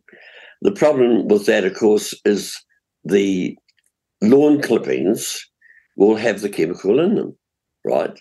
Uh, Which is a herbicide. Now, if you were to put that around your roses or um, your beans, um, you get some very funny looking growths happening because the herbicide, even though it's low in its what's name, people take that those grass clippings, of course, to the recycling place where they recycle them. And this is one of the dangers of recycled compost that you get the compost and the herbicide is still active. A lot of those herbicides are active for about six months or hmm. so, right? The best thing to do with your grass clippings, if you've used a herbicide on your lawn, is to put them under established trees and shrubs because it will tend to help uh, smother and kill any uh, annual weeds that are growing underneath. So that's a good way to to use them up. And the amount of herbicide doesn't affect the big trees, your beech trees, etc., etc. Mm. So after you've got rid of the weeds, um, it's not a bad idea to oversow your lawn. If you want a weed-free lawn, you've got to have a lawn that's got a dense carpet of grass because then seeds coming in can't land on the soil and establish. So you reduce your weed problem.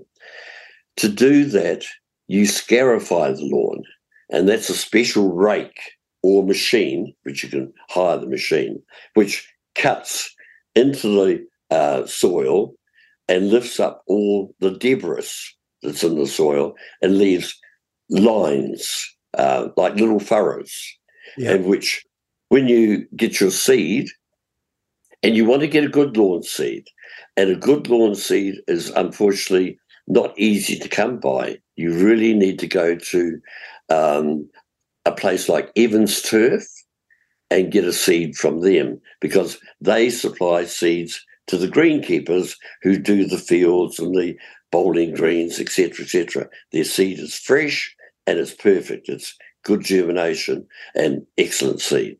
Um, the stuff you buy in the supermarket or elsewhere is not necessarily the same quality, right? So that was Evans, Evans Turf, E V A N S. yes, yeah, Okay. you find them on the internet. Um, um, there are one or two others uh, which are very good too, but generally speaking, uh, the common lawn seed that you find uh, is not necessarily so good by by any means. Because lawn seed, for instance, for the greenkeepers, it has to be no longer than a year old, right? So what happens quite often is once the seed um, that hasn't sold and been used gets up to a year, they throw it away. Or they give it to some other company who sell it to you.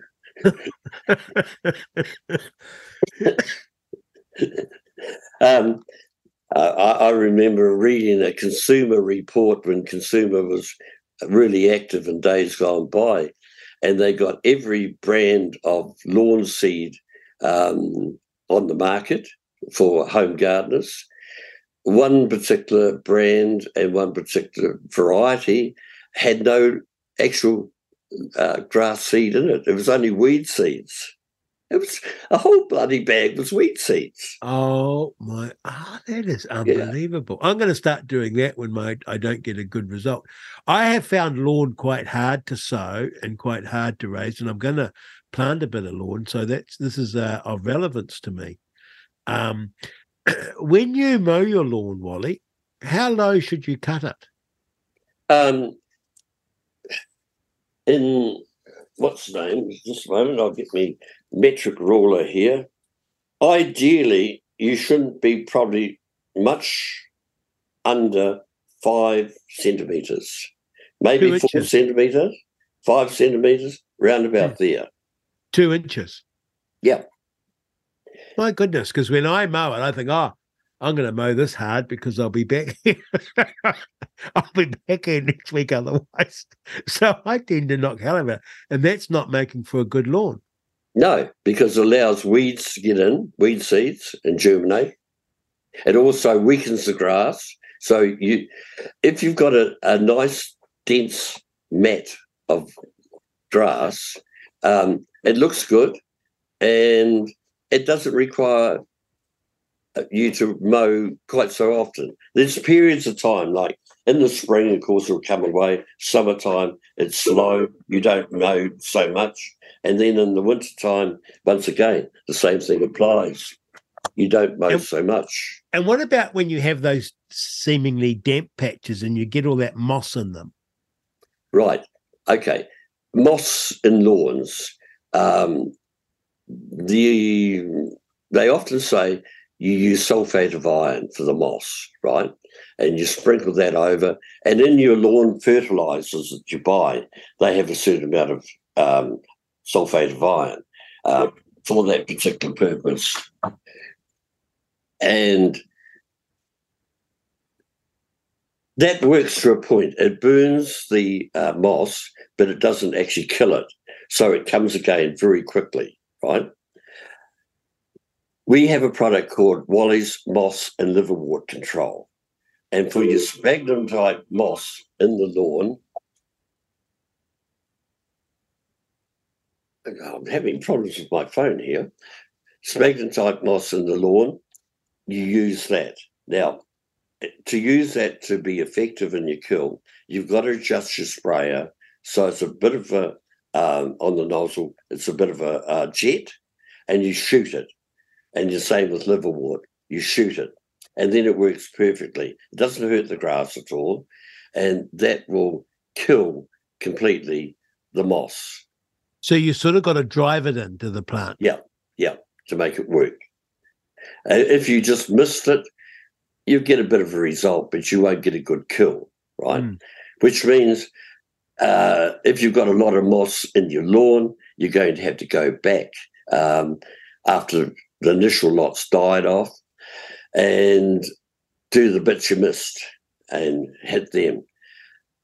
A thing happens in your lawn too, which is called thatch. Now, thatch is a debris that builds up on the surface of the soil. And when you walk on the lawn, it's got a spongy effect. You yep, feel it yep, kind yep. of spongy, right? And and if you were to cut into your lawn and take a side profile, you'll see the soil, debris, and the grass growing up through the debris. That debris actually holds moisture, um, which weakens your lawn too, because the debris um, holding moisture, the grass's roots tend to come back up into there for the moisture because it's not penetrating down. You're not getting water into deep water as it should be. So you've got to get rid of the thatch. Two ways to do it. You can use a rake, a special dethatching rake, which has got um, thin tines on it, which you scrape through the lawn, and that just rips out. Or you can, if you've got a big lawn, you can go from a higher centre. Some of them have a dethatcher, which is like a motor mower, but it's got these um, things that just rip the thatch out. It it rips a bit of your grass and so forth at the same time, of course. But um, and it, you end up with literally catches and catches and catches full of rubbish to, get, dispose of. After you've dethatched your lawn, that's when you oversow. That's when you throw out your fresh lawn seed and then lightly water. And those grooves in the ground that it's created will be ideal for the seeds to fall into, watered into, and they will germinate and thicken up your grasses. If you don't want to do the um, thatch, dethatching that way, we have a product called Thatch Buster. Now, Thatch Buster is a bit like Mycorrcin. It's a stronger formulation and it feeds the microbes in the soil that eat up the debris. Oh, my goodness. And so you spray the lawn with um, thatch buster using non-chlorinated water, of course, or you apply it with a lawn boy, and it will eat up, given good conditions, which means a bit of moisture, a bit of warmth, a, a whole inch of thatch in a month. Wow. And um, tell me, whenever I go to look at grass seed, there's a lot of different varieties of grass seed. Does it matter that when I come to oversow, I use a different grass seed? Um, it depends what sort of lawn you want. It depends on shade, sun, um, conditions. So just There's, get a grass seed for your conditions and you'll be fine. Ideally, yeah, yeah. And, and because there's different mixes of rye and so forth, um, which are going to be better in some situations than in others. Um, one thing, interesting enough, is some lawn seeds are coated, right? They put a coating on them, and the coating can be as a fertilizer, it could be as a fungicide, it could be even as an insecticide against grass grub, right? Now, the coating adds to the weight of the seed. So if you're buying a kilo of lawn seed and it's coated, you only got half as much actual seed as you would do if you was uncoated. Ah. Because it's sold by weight, right? Now, greenkeepers, except in very special circumstances, would laugh at you putting um, coated lawn seed on lawn because a you're not getting this the number of seeds you should do, and the coating is basically not necessary unless there is a real problem. Good what, what? tips, Wally. Good tips. Oh my goodness, you it's no wonder we call you the professor. Now, before we close, Wally, have we got anything else that should be burning in our minds as we are looking at our garden? Or are we up to um, date? Well, weeding, of course, because springtime weeds are going to proliferate. Um, the best thing to do with weeds is, well, the tendency is to pull them out.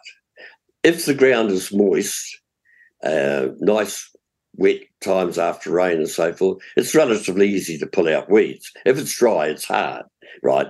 But in actual fact, the very best way is to use a carving knife and you cut just underneath the soil, cutting the top of the weed off, right? Yep.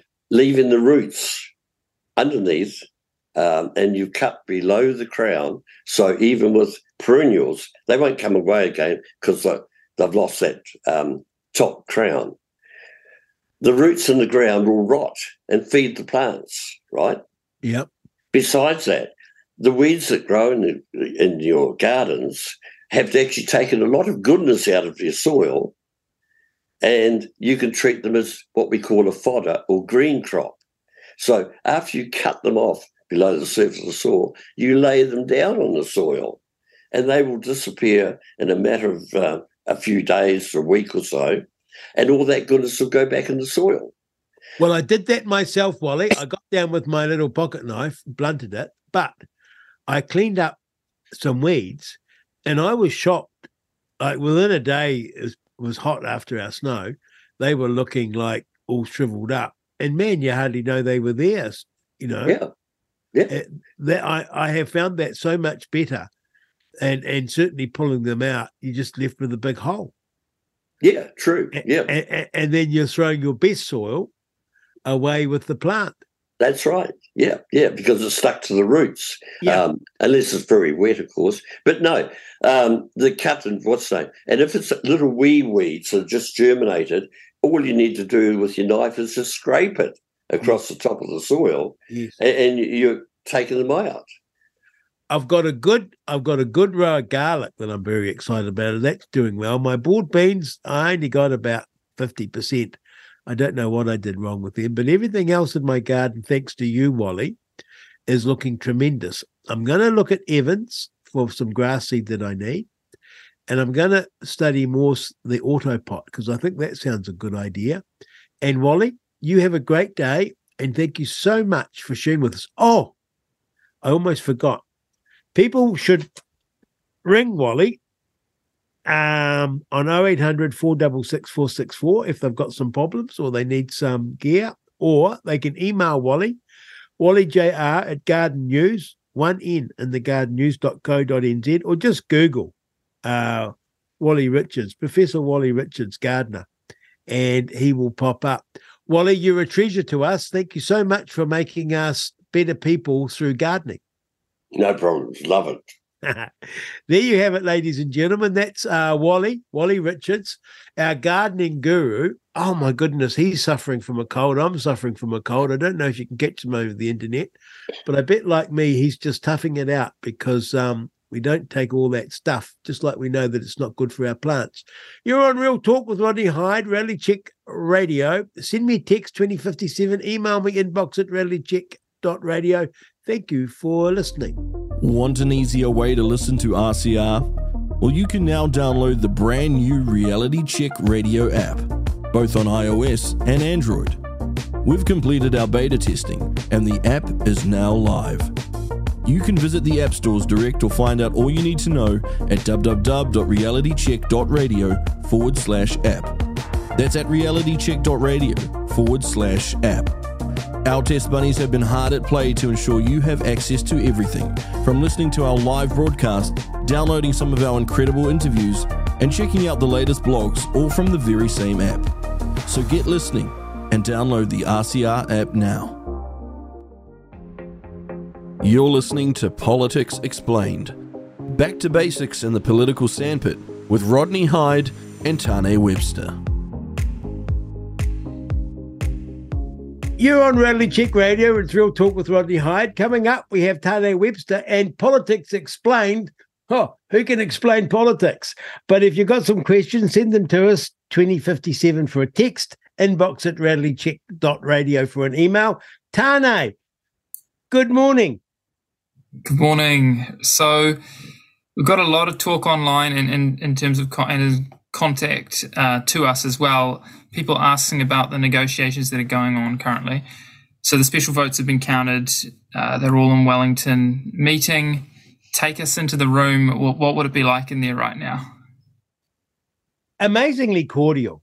Uh, one of the things that's extraordinary about politics is um, sitting around the cabinet table or sitting around negotiating um, a coalition deal is remarkably cordial because no one's no one's looking at you. And politics has become so much theatre and how things appear that a lot of it this won't be a surprise to listeners is an act. But when you close the door and start talking, a sense of responsibility falls upon everyone because you have a responsibility to form a government and lead the country. And everyone feels it, right? No doubt about it. And everyone becomes a better version of who they are because of that responsibility. So, for all the talk about Winston Peters and David Seymour not getting along, uh, Paul Luxon being like a, a, a, a dad with two teenagers fighting, uh, it won't be like that. They will be trying to make it work for the country. Um, I'm sure that's true for the left side of politics as well as the centre right. Now, having said that, it's very, very tough because National campaigned on its policies and what it wanted to do. ACT has campaigned on its policies and what it wanted to do. And Winston Peters campaigned on his policies and what he wanted to do. So you've got the policy dimension. And National won't want to give a blank check and say, oh, yeah, no, that sounds a good policy because the devil will always be in the detail. And so that's tough. Setting up those policies is extremely tough. And it's hard to do in advance of advice. So you can imagine, oh, you know, um, name a policy. Um, oh, we want charter schools. And you say, well, how do these charter schools look? Oh, we're not quite sure, but we want charter schools. And you think, well, I'm not going to sign up to charter schools unless I see the detail and have official advice on how it's going to work. And so suddenly you can't get that full agreement because it's all a bit pie in the sky. So the policies are very, very hard to do. So, for example, what we did uh, when I negotiated with the National Party and the Maori Party is we'd say, well, look, all we want is an opportunity to develop the policy and for you to consider it. Which sounds a bit weak need, but we figured we'd have such a good argument that we would win it by virtue of the argument. And that's how we did three strikes. We didn't say to the National, you have to agree to three strikes or else, because they really didn't know how it would work. We said, we've got it, we want to develop the legislation and for you to give it a good look at it. And when they looked at it, they said, ah, that makes sense, right? So that's that's the policy front. And of course, you've got this interesting thing that National and ACT have been negotiating, obviously. And now Winston Peters has come into the picture with the counting of specials in a stronger position.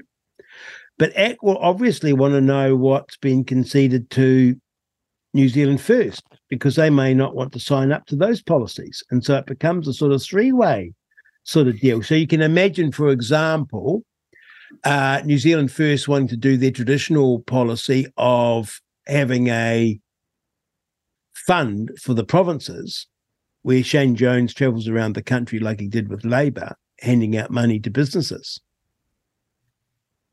I'm sure ACT would have a very strong philosophical disagreement with that policy because they'd say that's you know borderline corruption or sort of thing. A politician shouldn't be walking around handing out money, and so that's tough, right? Back and forth, back and forth. Oh my goodness. The other tough thing is you've got to decide, decide places. So ACT might go in there and say, well, we expect two or three cabinet posts in at this level and these portfolios right? But imagine they get all that nutted down, and then New Zealand first comes in with four at a more senior level. And the media going to write that up as New Zealand first won and ACT lost. So again, it becomes this back and forth about places and positions. And this is very tough for Christopher Luxon because every ministerial post or job he gives to New Zealand First or to ACT means kicking one of his own members in the guts because they had their eye on that job, right? And it sounds tedious, but it's all part of the process. Now, for ACT and New Zealand First, they're absolutely at their strongest now because Nationals coming to them to put the deal together. Once the deal's agreed and the Governor General sworn them in, Christopher Luxon is Prime Minister. He's got the numbers in cabinet and they're weakened politically. So they've got to get as much as they can for the good of the country in their view now, because after the negotiations, it becomes a lesser thing. And I'm not saying they're doing this to bolster their ego or all the rest of it, right? Even when assume people are in politics for all the right reasons, they'll push these policies because they think they're good for New Zealand. They want to have a ministerial post in a particular portfolio because they think it's good for New Zealand, and that's what's going on there. It's it's it's it's very very very tough, um, but um, there will be goodwill surprisingly goodwill. Um, and Winston's not the irascible person in private that he appears in public. Right. Well, and what about the details with the uh, different positions that are possible where, like, there's been articles saying the ACT might go on the crossbenches? I think that would be likely. And I say that would be likely because that's what I would do. So if I was the leader of ACT, I have no input into ACT. I have no contact with that. Um, I'm out of politics. But if I look at the situation, I would say this could become a fort government because um, I think it's going to be a difficult government. Uh, I think, with the greatest respect, Winston Peters is difficult in a coalition. And um, he's difficult to nail down he's difficult to get agreement to things. Um, and so as you go along, um, you can't get a snap. You couldn't ring Winston up and say, Hey, Winston, we've got this important legislation. What do you think? And he'll say, Oh, I'll need to have a look at it. Fair enough. Uh, we've got a briefing tonight. What do you think? After that night, I'm still thinking about it and so it's tough, right? Because he sort of he he's very he plays a longer game than what you would be doing if you're prime minister. Um, he's not necessarily open with his caucus colleagues. My favorite example of this was we were in Parliament one night and Winston Peters, maybe he was supporting Helen Clark, I can't remember uh, but they were there. Maybe they were on the cross benches like us. And I suddenly realized that uh, Labour government was short of numbers and would need New Zealand first. And I called out to Ron Mark, who was their whip. I said, Ronnie, are you guys voting for this? He said, I'm not sure. I said, What? How can you not be sure? These things get discussed in caucus. Well, I'm not sure. Like these things have been discussed for months. He wasn't sure. He said, But don't worry, the boss is coming down to give a speech shortly. Winston Peters walked into Parliament, gave a fantastic speech. It was a fabulous speech, and then walked out. And I said, Hey, Ronnie, are you voting for this or are you not? He said, Well, you heard the speech. I said, I did. I didn't know whether Winston was for it or against it. He said, Neither do I. So even at the last minute, it wasn't clear what Winston was going to do. And there was a vote coming up within 30 minutes. So that's quite difficult. So I think it's going to be a difficult government. And if I was ACT, I will say I would keep my distance by saying I'll give confidence in supply. That is to say, I'll vote for your budget, guaranteed. I'll give confidence that Chris Luxon is to be the Prime Minister and form a cabinet, but I won't go into cabinet. And that means every piece of legislation that comes before the House if you can't get Labor and the other parties to support it, you'll need the ACT Party support and you'll need to sell it to us case by case. And so the power of ACT would continue right through the three years. It couldn't be trampled over by a poorly run government. And it would have some power to stop dopey bad legislation, and it would have some power to improve legislation to make it better, to make it work, because their vote would be required. Does that make sense? Yeah. we were in that position with Jenny Shipley when Winston Peters left. Um, uh, when Shipley took over from Jim Bolger as Prime Minister, we gave support to the National Party to stay in power for stability reasons. We never joined the cabinet and we supported legislation on a case by case basis. And that meant that we could say, look, this is a mistake. Uh, we don't support that bit, take that bit out and we'll vote for it. So it is quite a powerful position to be in. And um, it's a lot of work, though because um, every bit of legislation you've got to get advice on and go through with a fine tooth comb uh, to work out what your position is. Whereas if you're in cabinet, you tend to concentrate on what you do and leave the other stuff, unless it's controversial, to the minister in charge. Right. So that's what I would do if I was that. How long do you think it could take? The fastest or the slowest from here? Well, the fastest would be by the weekend. I think it'll be slow. Yeah. Like really slow. I think it's going to be difficult. And partly the reason is when I negotiated with John Key, uh, the other party was the Maori Party, and I got on very well with Tariana, and she and I could talk openly and trust each other. Um, I like Pita Sharples, but he really wanted to support Labour and wasn't comfortable with National but he liked John Key. And so he wasn't as open with us as Tariana was. But what we both knew was that we weren't hunting each other's votes. So they were in the Maori seats, and I was in mm. the general electorate plus Epsom. I think the difficulty for ACT and New Zealand First is that they're after oftentimes the same voter. And I can imagine at the next election, a centre right government could win but either New Zealand First or ACT will disappear. Wow. And what they're negotiating now is who's going to be in the best position for the 2026 election. The fact that they're, uh, I, I, agree with you that they sort of have similar overlapping, you know, targeted um, voter voter targets.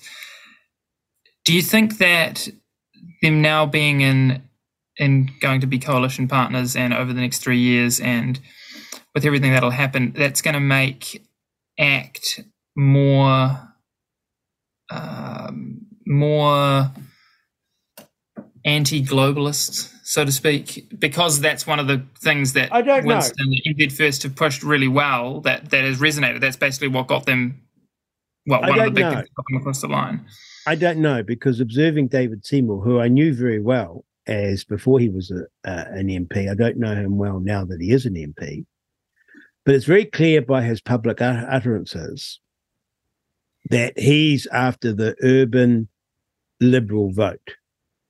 Yeah. And therefore doesn't go along with Winston's conservative anti globalist agenda. So mm. I don't think um, there will be that crossover in terms of policy. But obviously, well, that's, the, that's the thing. It's going to be a massive detriment to their party if they don't, because the thing is, all that gender stuff that NZ First campaigned on really well, that that's going to probably in the short term continue to get worse. It's going to get worse, and so is the stuff on farmers, and so is the centralization of control internationally.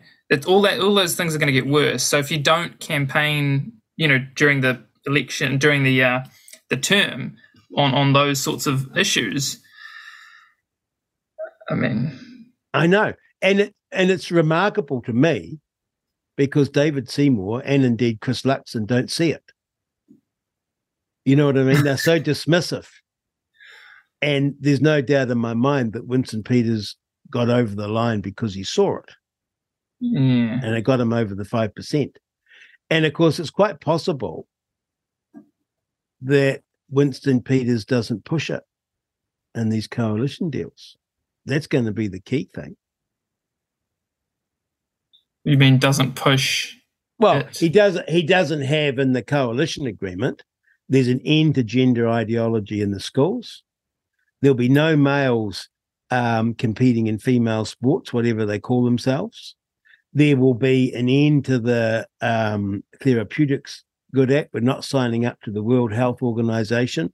There'll be a proper inquiry, XYZ, all the things that he campaigned on um, to keep true to that promise, they have to be in the coalition agreement signed up to by uh, National and signed up to by ACT. He's got to get that right to yeah. to fulfill the promise. Mm. If it's not in the coalition agreement, it's not happening. Mm-hmm. So that's that. You know, this is tough stuff, right?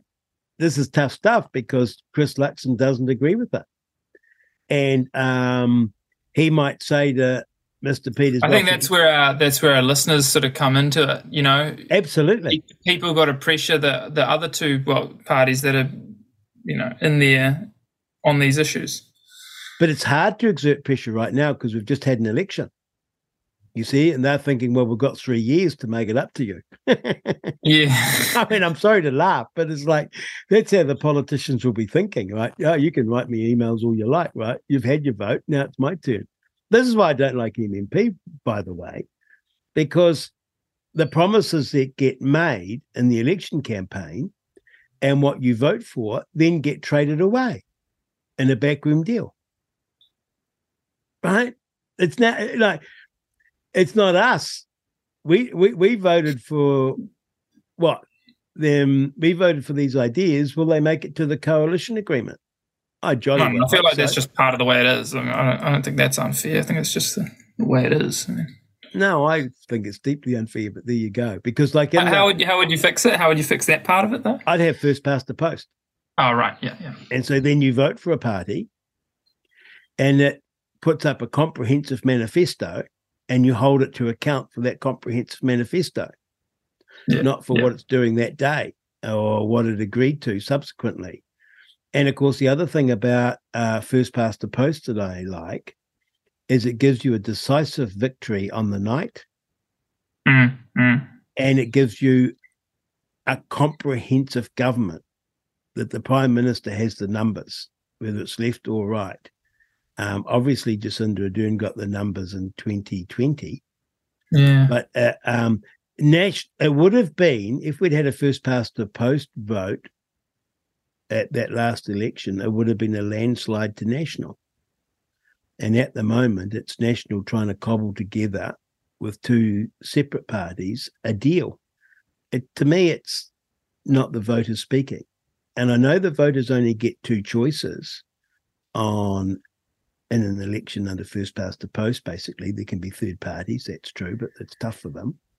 But those voters are hunting your those parties are hunting your vote and put together more comprehensive manifestos where the concerns that you and I have get expressed, mm. but no excuse not to implement them. But you know that's that's gone. That's gone. First past the post is gone. So we're dealing with this MMP, and to me, it's a samozel. You know, it's it's it doesn't sit comfortably with me that uh, what you voted for now doesn't matter.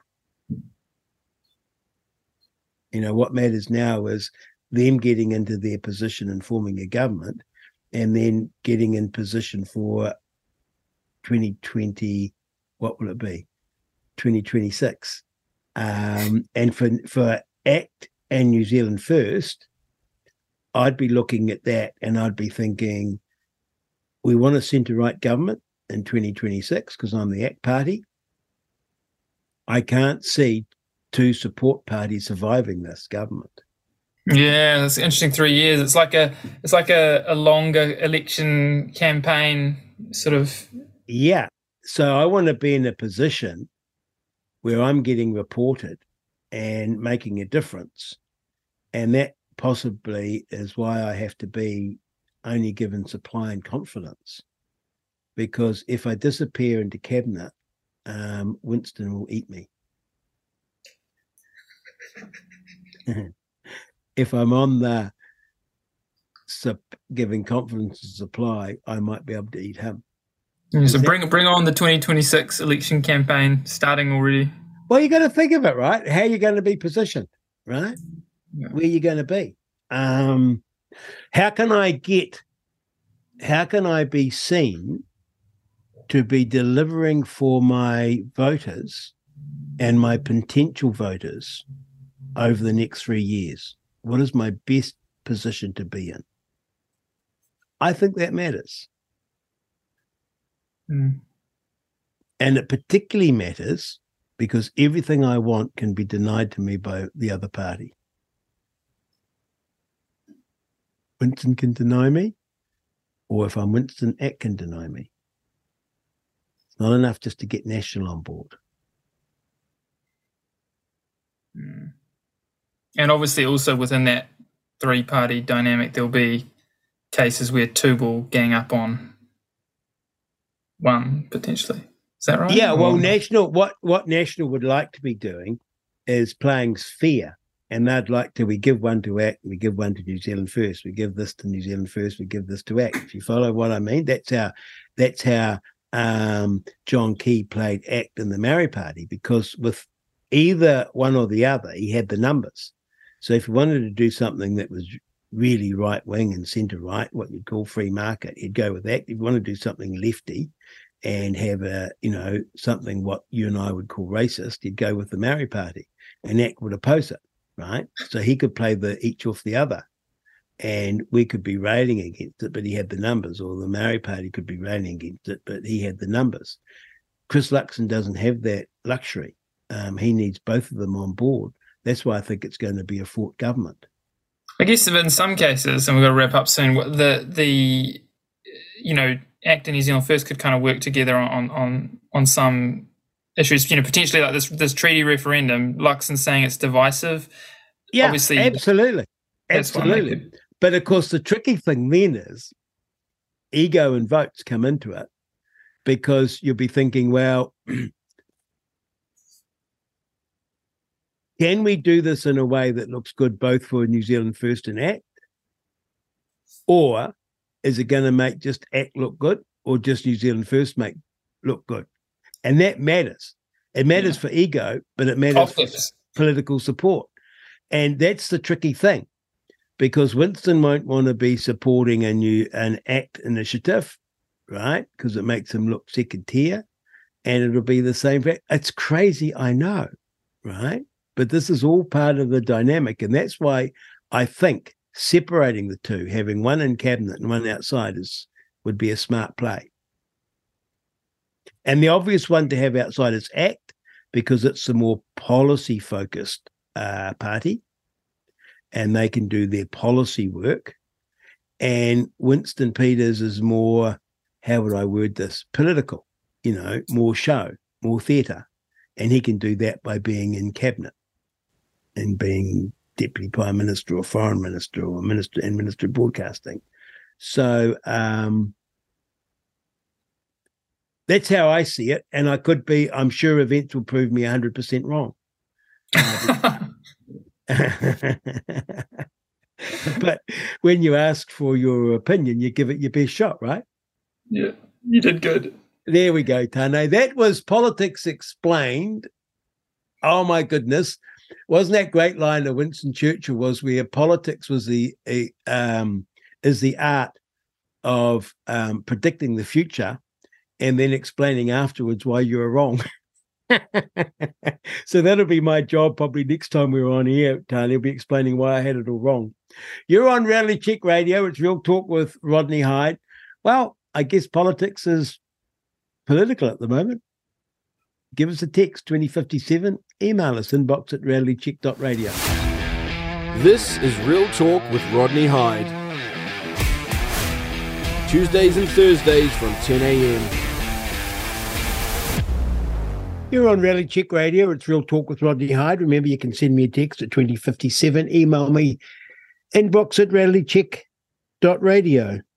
Well, I don't think this is a controversial statement. the, the vaccine killed some Kiwis and it injured others. This is acknowledged officially, only acknowledged not talked about. And the issue is we don't know just how many were killed by the vaccine or were injured by the vaccine. Those on, if you like, uh, my side of the argument or our side of the argument thinks it's a lot. Others say, ah, very rare. The narrative is very rare. But they've had to walk back the safe and effective mantra and accept that, yes, officially, some died from the vaccine because that's what the pathologist and coroner's report said. And yes, there were some people injured. So let's just take the official figures. Isn't that alarming enough? Isn't that scary enough that, let's say, one person died and 10 people were injured? Isn't that enough to say, gee whiz, I wonder how that happened? I wonder how it was that a vaccine that we mandated and presented everywhere as safe and effective ended up killing someone. How did that happen? What was it that killed this person that we officially recognize as dead? And these ones that we officially recognized as injured, how did the safe and effective vaccine injure them? How? What was the mechanism? Where on earth are our political leaders talking about this? Nowhere. Well, to his great credit, Winston Peters did. And I hope and I pray that he hasn't forgotten. Because even if the numbers are very, very small, it's a scandal. If the numbers are bigger than those acknowledged, words fail us for what has gone on. And let's imagine this. Let's imagine that it is just as officially recognized. How come the rest of us that were jabbed escaped the ill consequences that others didn't escape? Or is there something lurking in the population? And we can talk about a lot of political things, and we can talk about the direction of the country, and we can talk about all the things that are happening overseas. But this is at home, here. And I think we have all met the vaccine injured. And some of us have met family of those that died. How can they be denied? How can we live in a New Zealand where this just gets swept under the rug? What? Because it's embarrassing to the politicians, to the bureaucracy? Why? Well, ladies and gentlemen, we have to make sure that it doesn't get swept under the rug and pushed aside just to save the sensibilities of politicians and civil servants. Because we know people that are injured and we know families who lost a family member through this vaccine. How as safe and effective. Mandated that if you didn't take it, you'd lose your job or your business your career, your studies, your sport, your social life. And yet, it killed some and injured others. And no one's looking. No one in government is acknowledging the problem. Well, there's been a change of government, and we've had one politician promise to look into it. And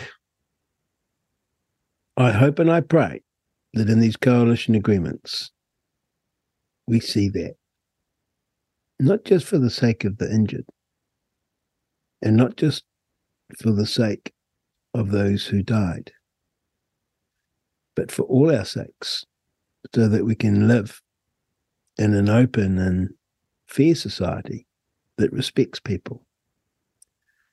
And also a society that learns from its mistakes and can look forward to a future where oh, we learnt from that. Let's not repeat it. Because as it stands, I feel as though we've learnt nothing. And there's a big hole, there's a big gap, there's a big taboo subject. And it's what do we do about the vaccine injured and the vaccine dead? You're on Real Talk with Rodney Hide, Reality Check Radio. Please send me a text 2057, email me inbox at realitycheck.radio. This is Real Talk with Rodney Hide. Tuesdays and Thursdays from 10 a.m. Oh, we're coming to that favourite part. Uh, you're on Reality Check Radio, Real Talk with Rodney Hide, And we're coming to the mailbag. What have we got here today? Oh, what good. Michael, Rodney, after your show the other day, it disgusted me and many others, your total one sided opinion. And you can't deny you don't know about the history of terrorism and crimes against humanity by Israel towards Palestinian citizens. As you are and stand with Israel supporter, defend this by not admitting Israel are terrorists, and I can produce hundreds more. If not, and others will call for your resignation, as you clearly are biased and not what RCR and followers stand for. Well, I'm sorry about that, Michael, but I am not an expert, but I do believe in explaining where I stand on an issue and not hiding behind it and explaining why. And I'm happy to have a debate. Um, I'm sorry, I do my best, right? Maybe I should stick to gardening. Uh, actually, Ronnie, I can't find your soundbite on what it would take to take over an existing political party as opposed to forming a new party. Can you please direct me to it? Thanks and keep up the great work, mate. Actually, I don't know what that quote would be, that soundbite, but I always think it's easier these days because they're not mass parties to take over an existing party. You've got head office to contend with with MMP. But I think it would be possible with a group of well organized supporters. In fact, it would be very easy. easy. Here's Ken. Hi, Rodney. I love your RCR content, in particular your views on politics and policy. I tend to agree with you. The interview with Prof. Rata opened my eyes to how much I didn't know about the past. Like you, I was labelled an anti vaxxer and banned from society. Thank goodness for VFF and the fellowship they provided along with new friends. Stay strong and keep up the good work. Oh, and I've had uh, some data produced and sent to me by Greg. I'll need to study that because I can't just figure it out on a quick perusal. Uh, here's one from Anne. Could Rodney please interview Dr. Peter Breggin, who is a psychiatrist and has an amazing story to share re his court cases against the pharmaceutical companies and the damage the medical system has done to so many people. He is 87 years old and he has a wealth of knowledge as he's been fighting the system for years.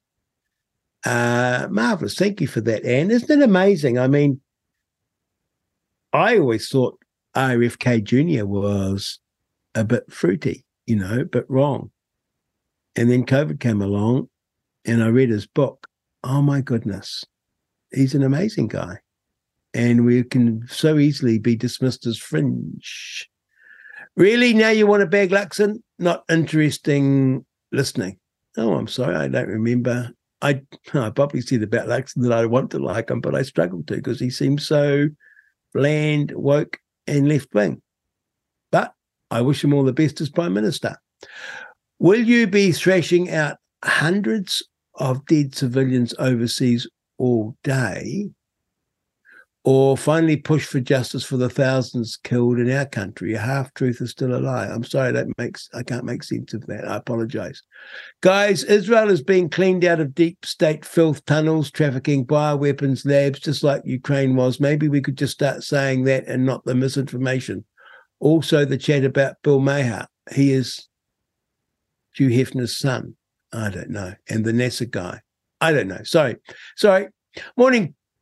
Winston isn't going to be deciding which party will take the reins, so he's not a kingmaker this time. Maybe not, uh, but he could, because he could go with Labour and make Chris Hipkins the king. But he may not be having that conversation. He may not be in a position to. Tauranga City councillors are finishing up soon and will not be accountable. The Three Waters already decided a year ago they're going to fluoridate and started preparing for it. They're too far up the road, won't get won't accept they erred in judgment. Very hard to get politicians to admit a mistake. Very hard. Someone saying, great choice of song. Tell me where the heart is. Read your conversation on Israel and Palestine the other day. I believe that two wrongs don't make a right. And they're both responsible for atrocities. When children on both sides have been murdered, it is not acceptable. Just my opinion. Well, thank you for saying it's just your opinion. And it is terrible. War is a terrible thing. Rodney Penfold did a doco in 2015 for MediaWorks, which allowed the voices of the Gardasil injured New Zealand girls. She seems to have amnesia about this. Would the same doco be allowed today if one swapped the words COVID vaccine, Fiona? No, I don't think it would be, Fiona. I think to ask the question is to answer it.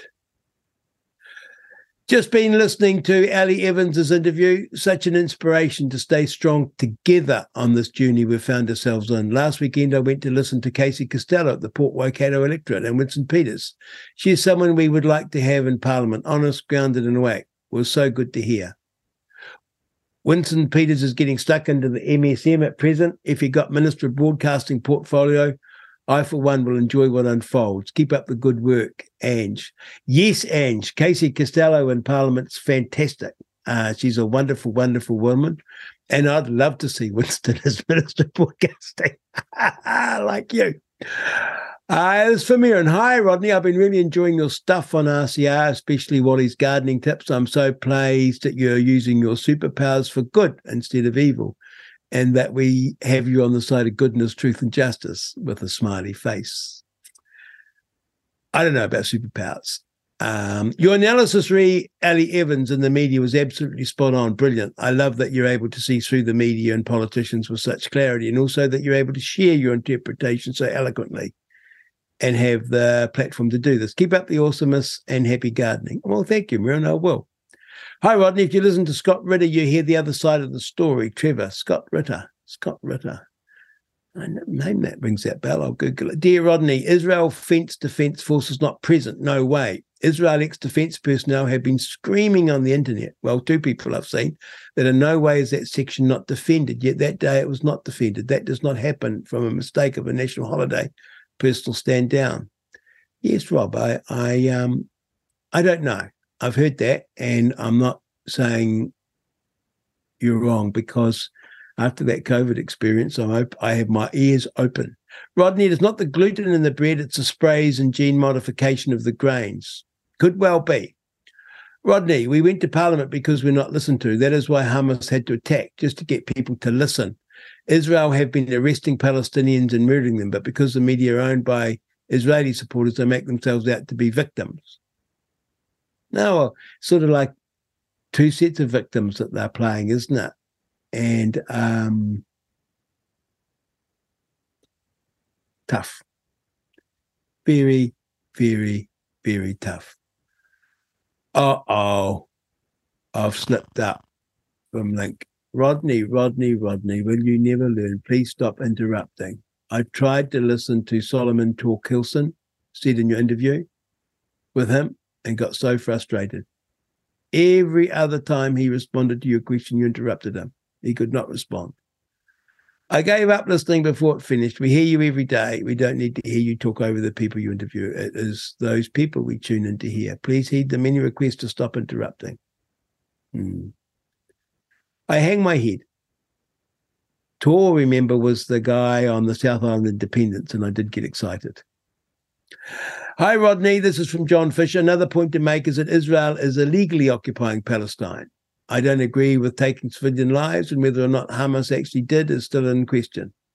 Well, However, under international law, any country under illegal occupation has the right to armed rebellion. Whether or not people agree with UN is up to them, but please read the UN link on illegally occupied Palestine. It's not very long. Yeah, I don't rely on the UN. Illegal op- occupation, I don't even know what that means. Because in a funny way, do we occupy New Zealand legally? Or are we just here? So lovely to listen to your station, so packed full of unmissable content, and it really has saved my sanity. I, like so many others, have felt isolated and misunderstood during the past three years. Yes, join the club. I would love Rodney to send me his bread recipe. Oh, I've just written it out quickly. I would want to give it a go. I hope he includes how to grow a culture. Yeah. Rodney is my kind of person, is calm and balanced outlook in the world is a reflection of a life lived and experience gained. Thank you for being so gracious with your words for the difference you make. Oh, you're so sweet, Chrissy. I also love the expression bad things happen when good people sit back and do nothing. Quite profound. Thank you, Chrissy. Um, the bread recipe, I've actually put put that out. And funny enough, a recipe is one thing, the technique is another. And my favorite uh, demonstration of technique is Ken Forkish, F O R K I S H. Ken Forkish. He's a wonderful baker, and he's put great little clips on YouTube showing you how to mix, fold, and shape and bake bread. The only thing I would say is everything's great to him to follow, but I never get the lift that they say they get. You know, when you ferment the bread and it rises, and they say, oh, wait till it rises twice in size or two and a half times. In my experience, uh, we don't get that rise with New Zealand flour. If I get maybe 50%, I call it quits and use that. If you over ferment it, you won't get a nicely shaped loaf. So Ken Forkish, and he's written a great book, F O R K I S H. Uh, that was mailbag. Please send me a text 2057. Email me inbox at realitycheck.radio. Thank you. I love your messages. And I can handle the criticism now because I've also got the love. So thank you for that. And criticism and questioning is good because that shows you that we're having a debate and we're talking to each other. You're on Reality Check Radio, Real Talk with Rodney Hide. Thank you for tuning in. Oh, Wally Richards, it's so wonderful. Just every time I listen to Wally, I just want to get out in the garden and start gardening, get gardening, do more. He's so wonderful and enthusiastic.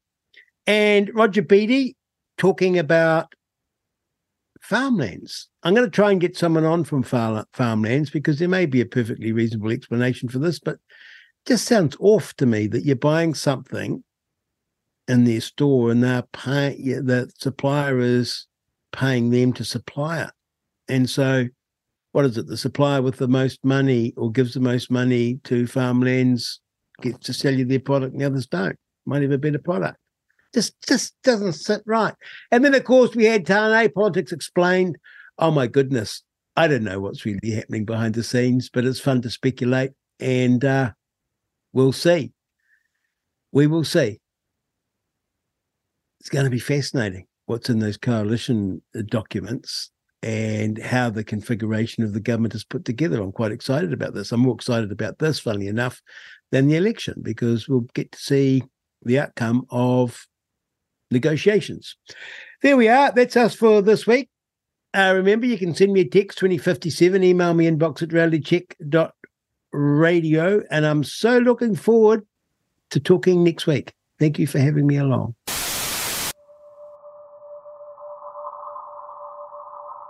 People are struggling to have conversations and connect with others that they don't completely agree with on every topic. And I think that's probably the biggest problem that we need to try and solve is how, after all this division and after all this separation, do we end up bringing people together again? And what does unity really look like? New Zealand faces some pretty big issues.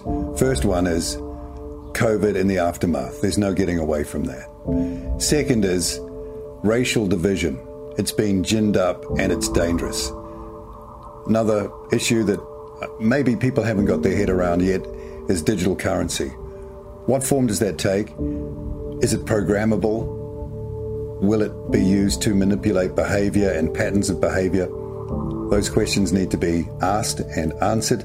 How can you have fair, open, democratic government by people who are appointed? It's a ridiculous idea. And if that idea is taken to its zenith, then this country is in real trouble because democracy, one person, one vote, where every vote is of equal value, has got to be the foundation of a modern New Zealand. What's true, what's not true, how our kids are to be educated.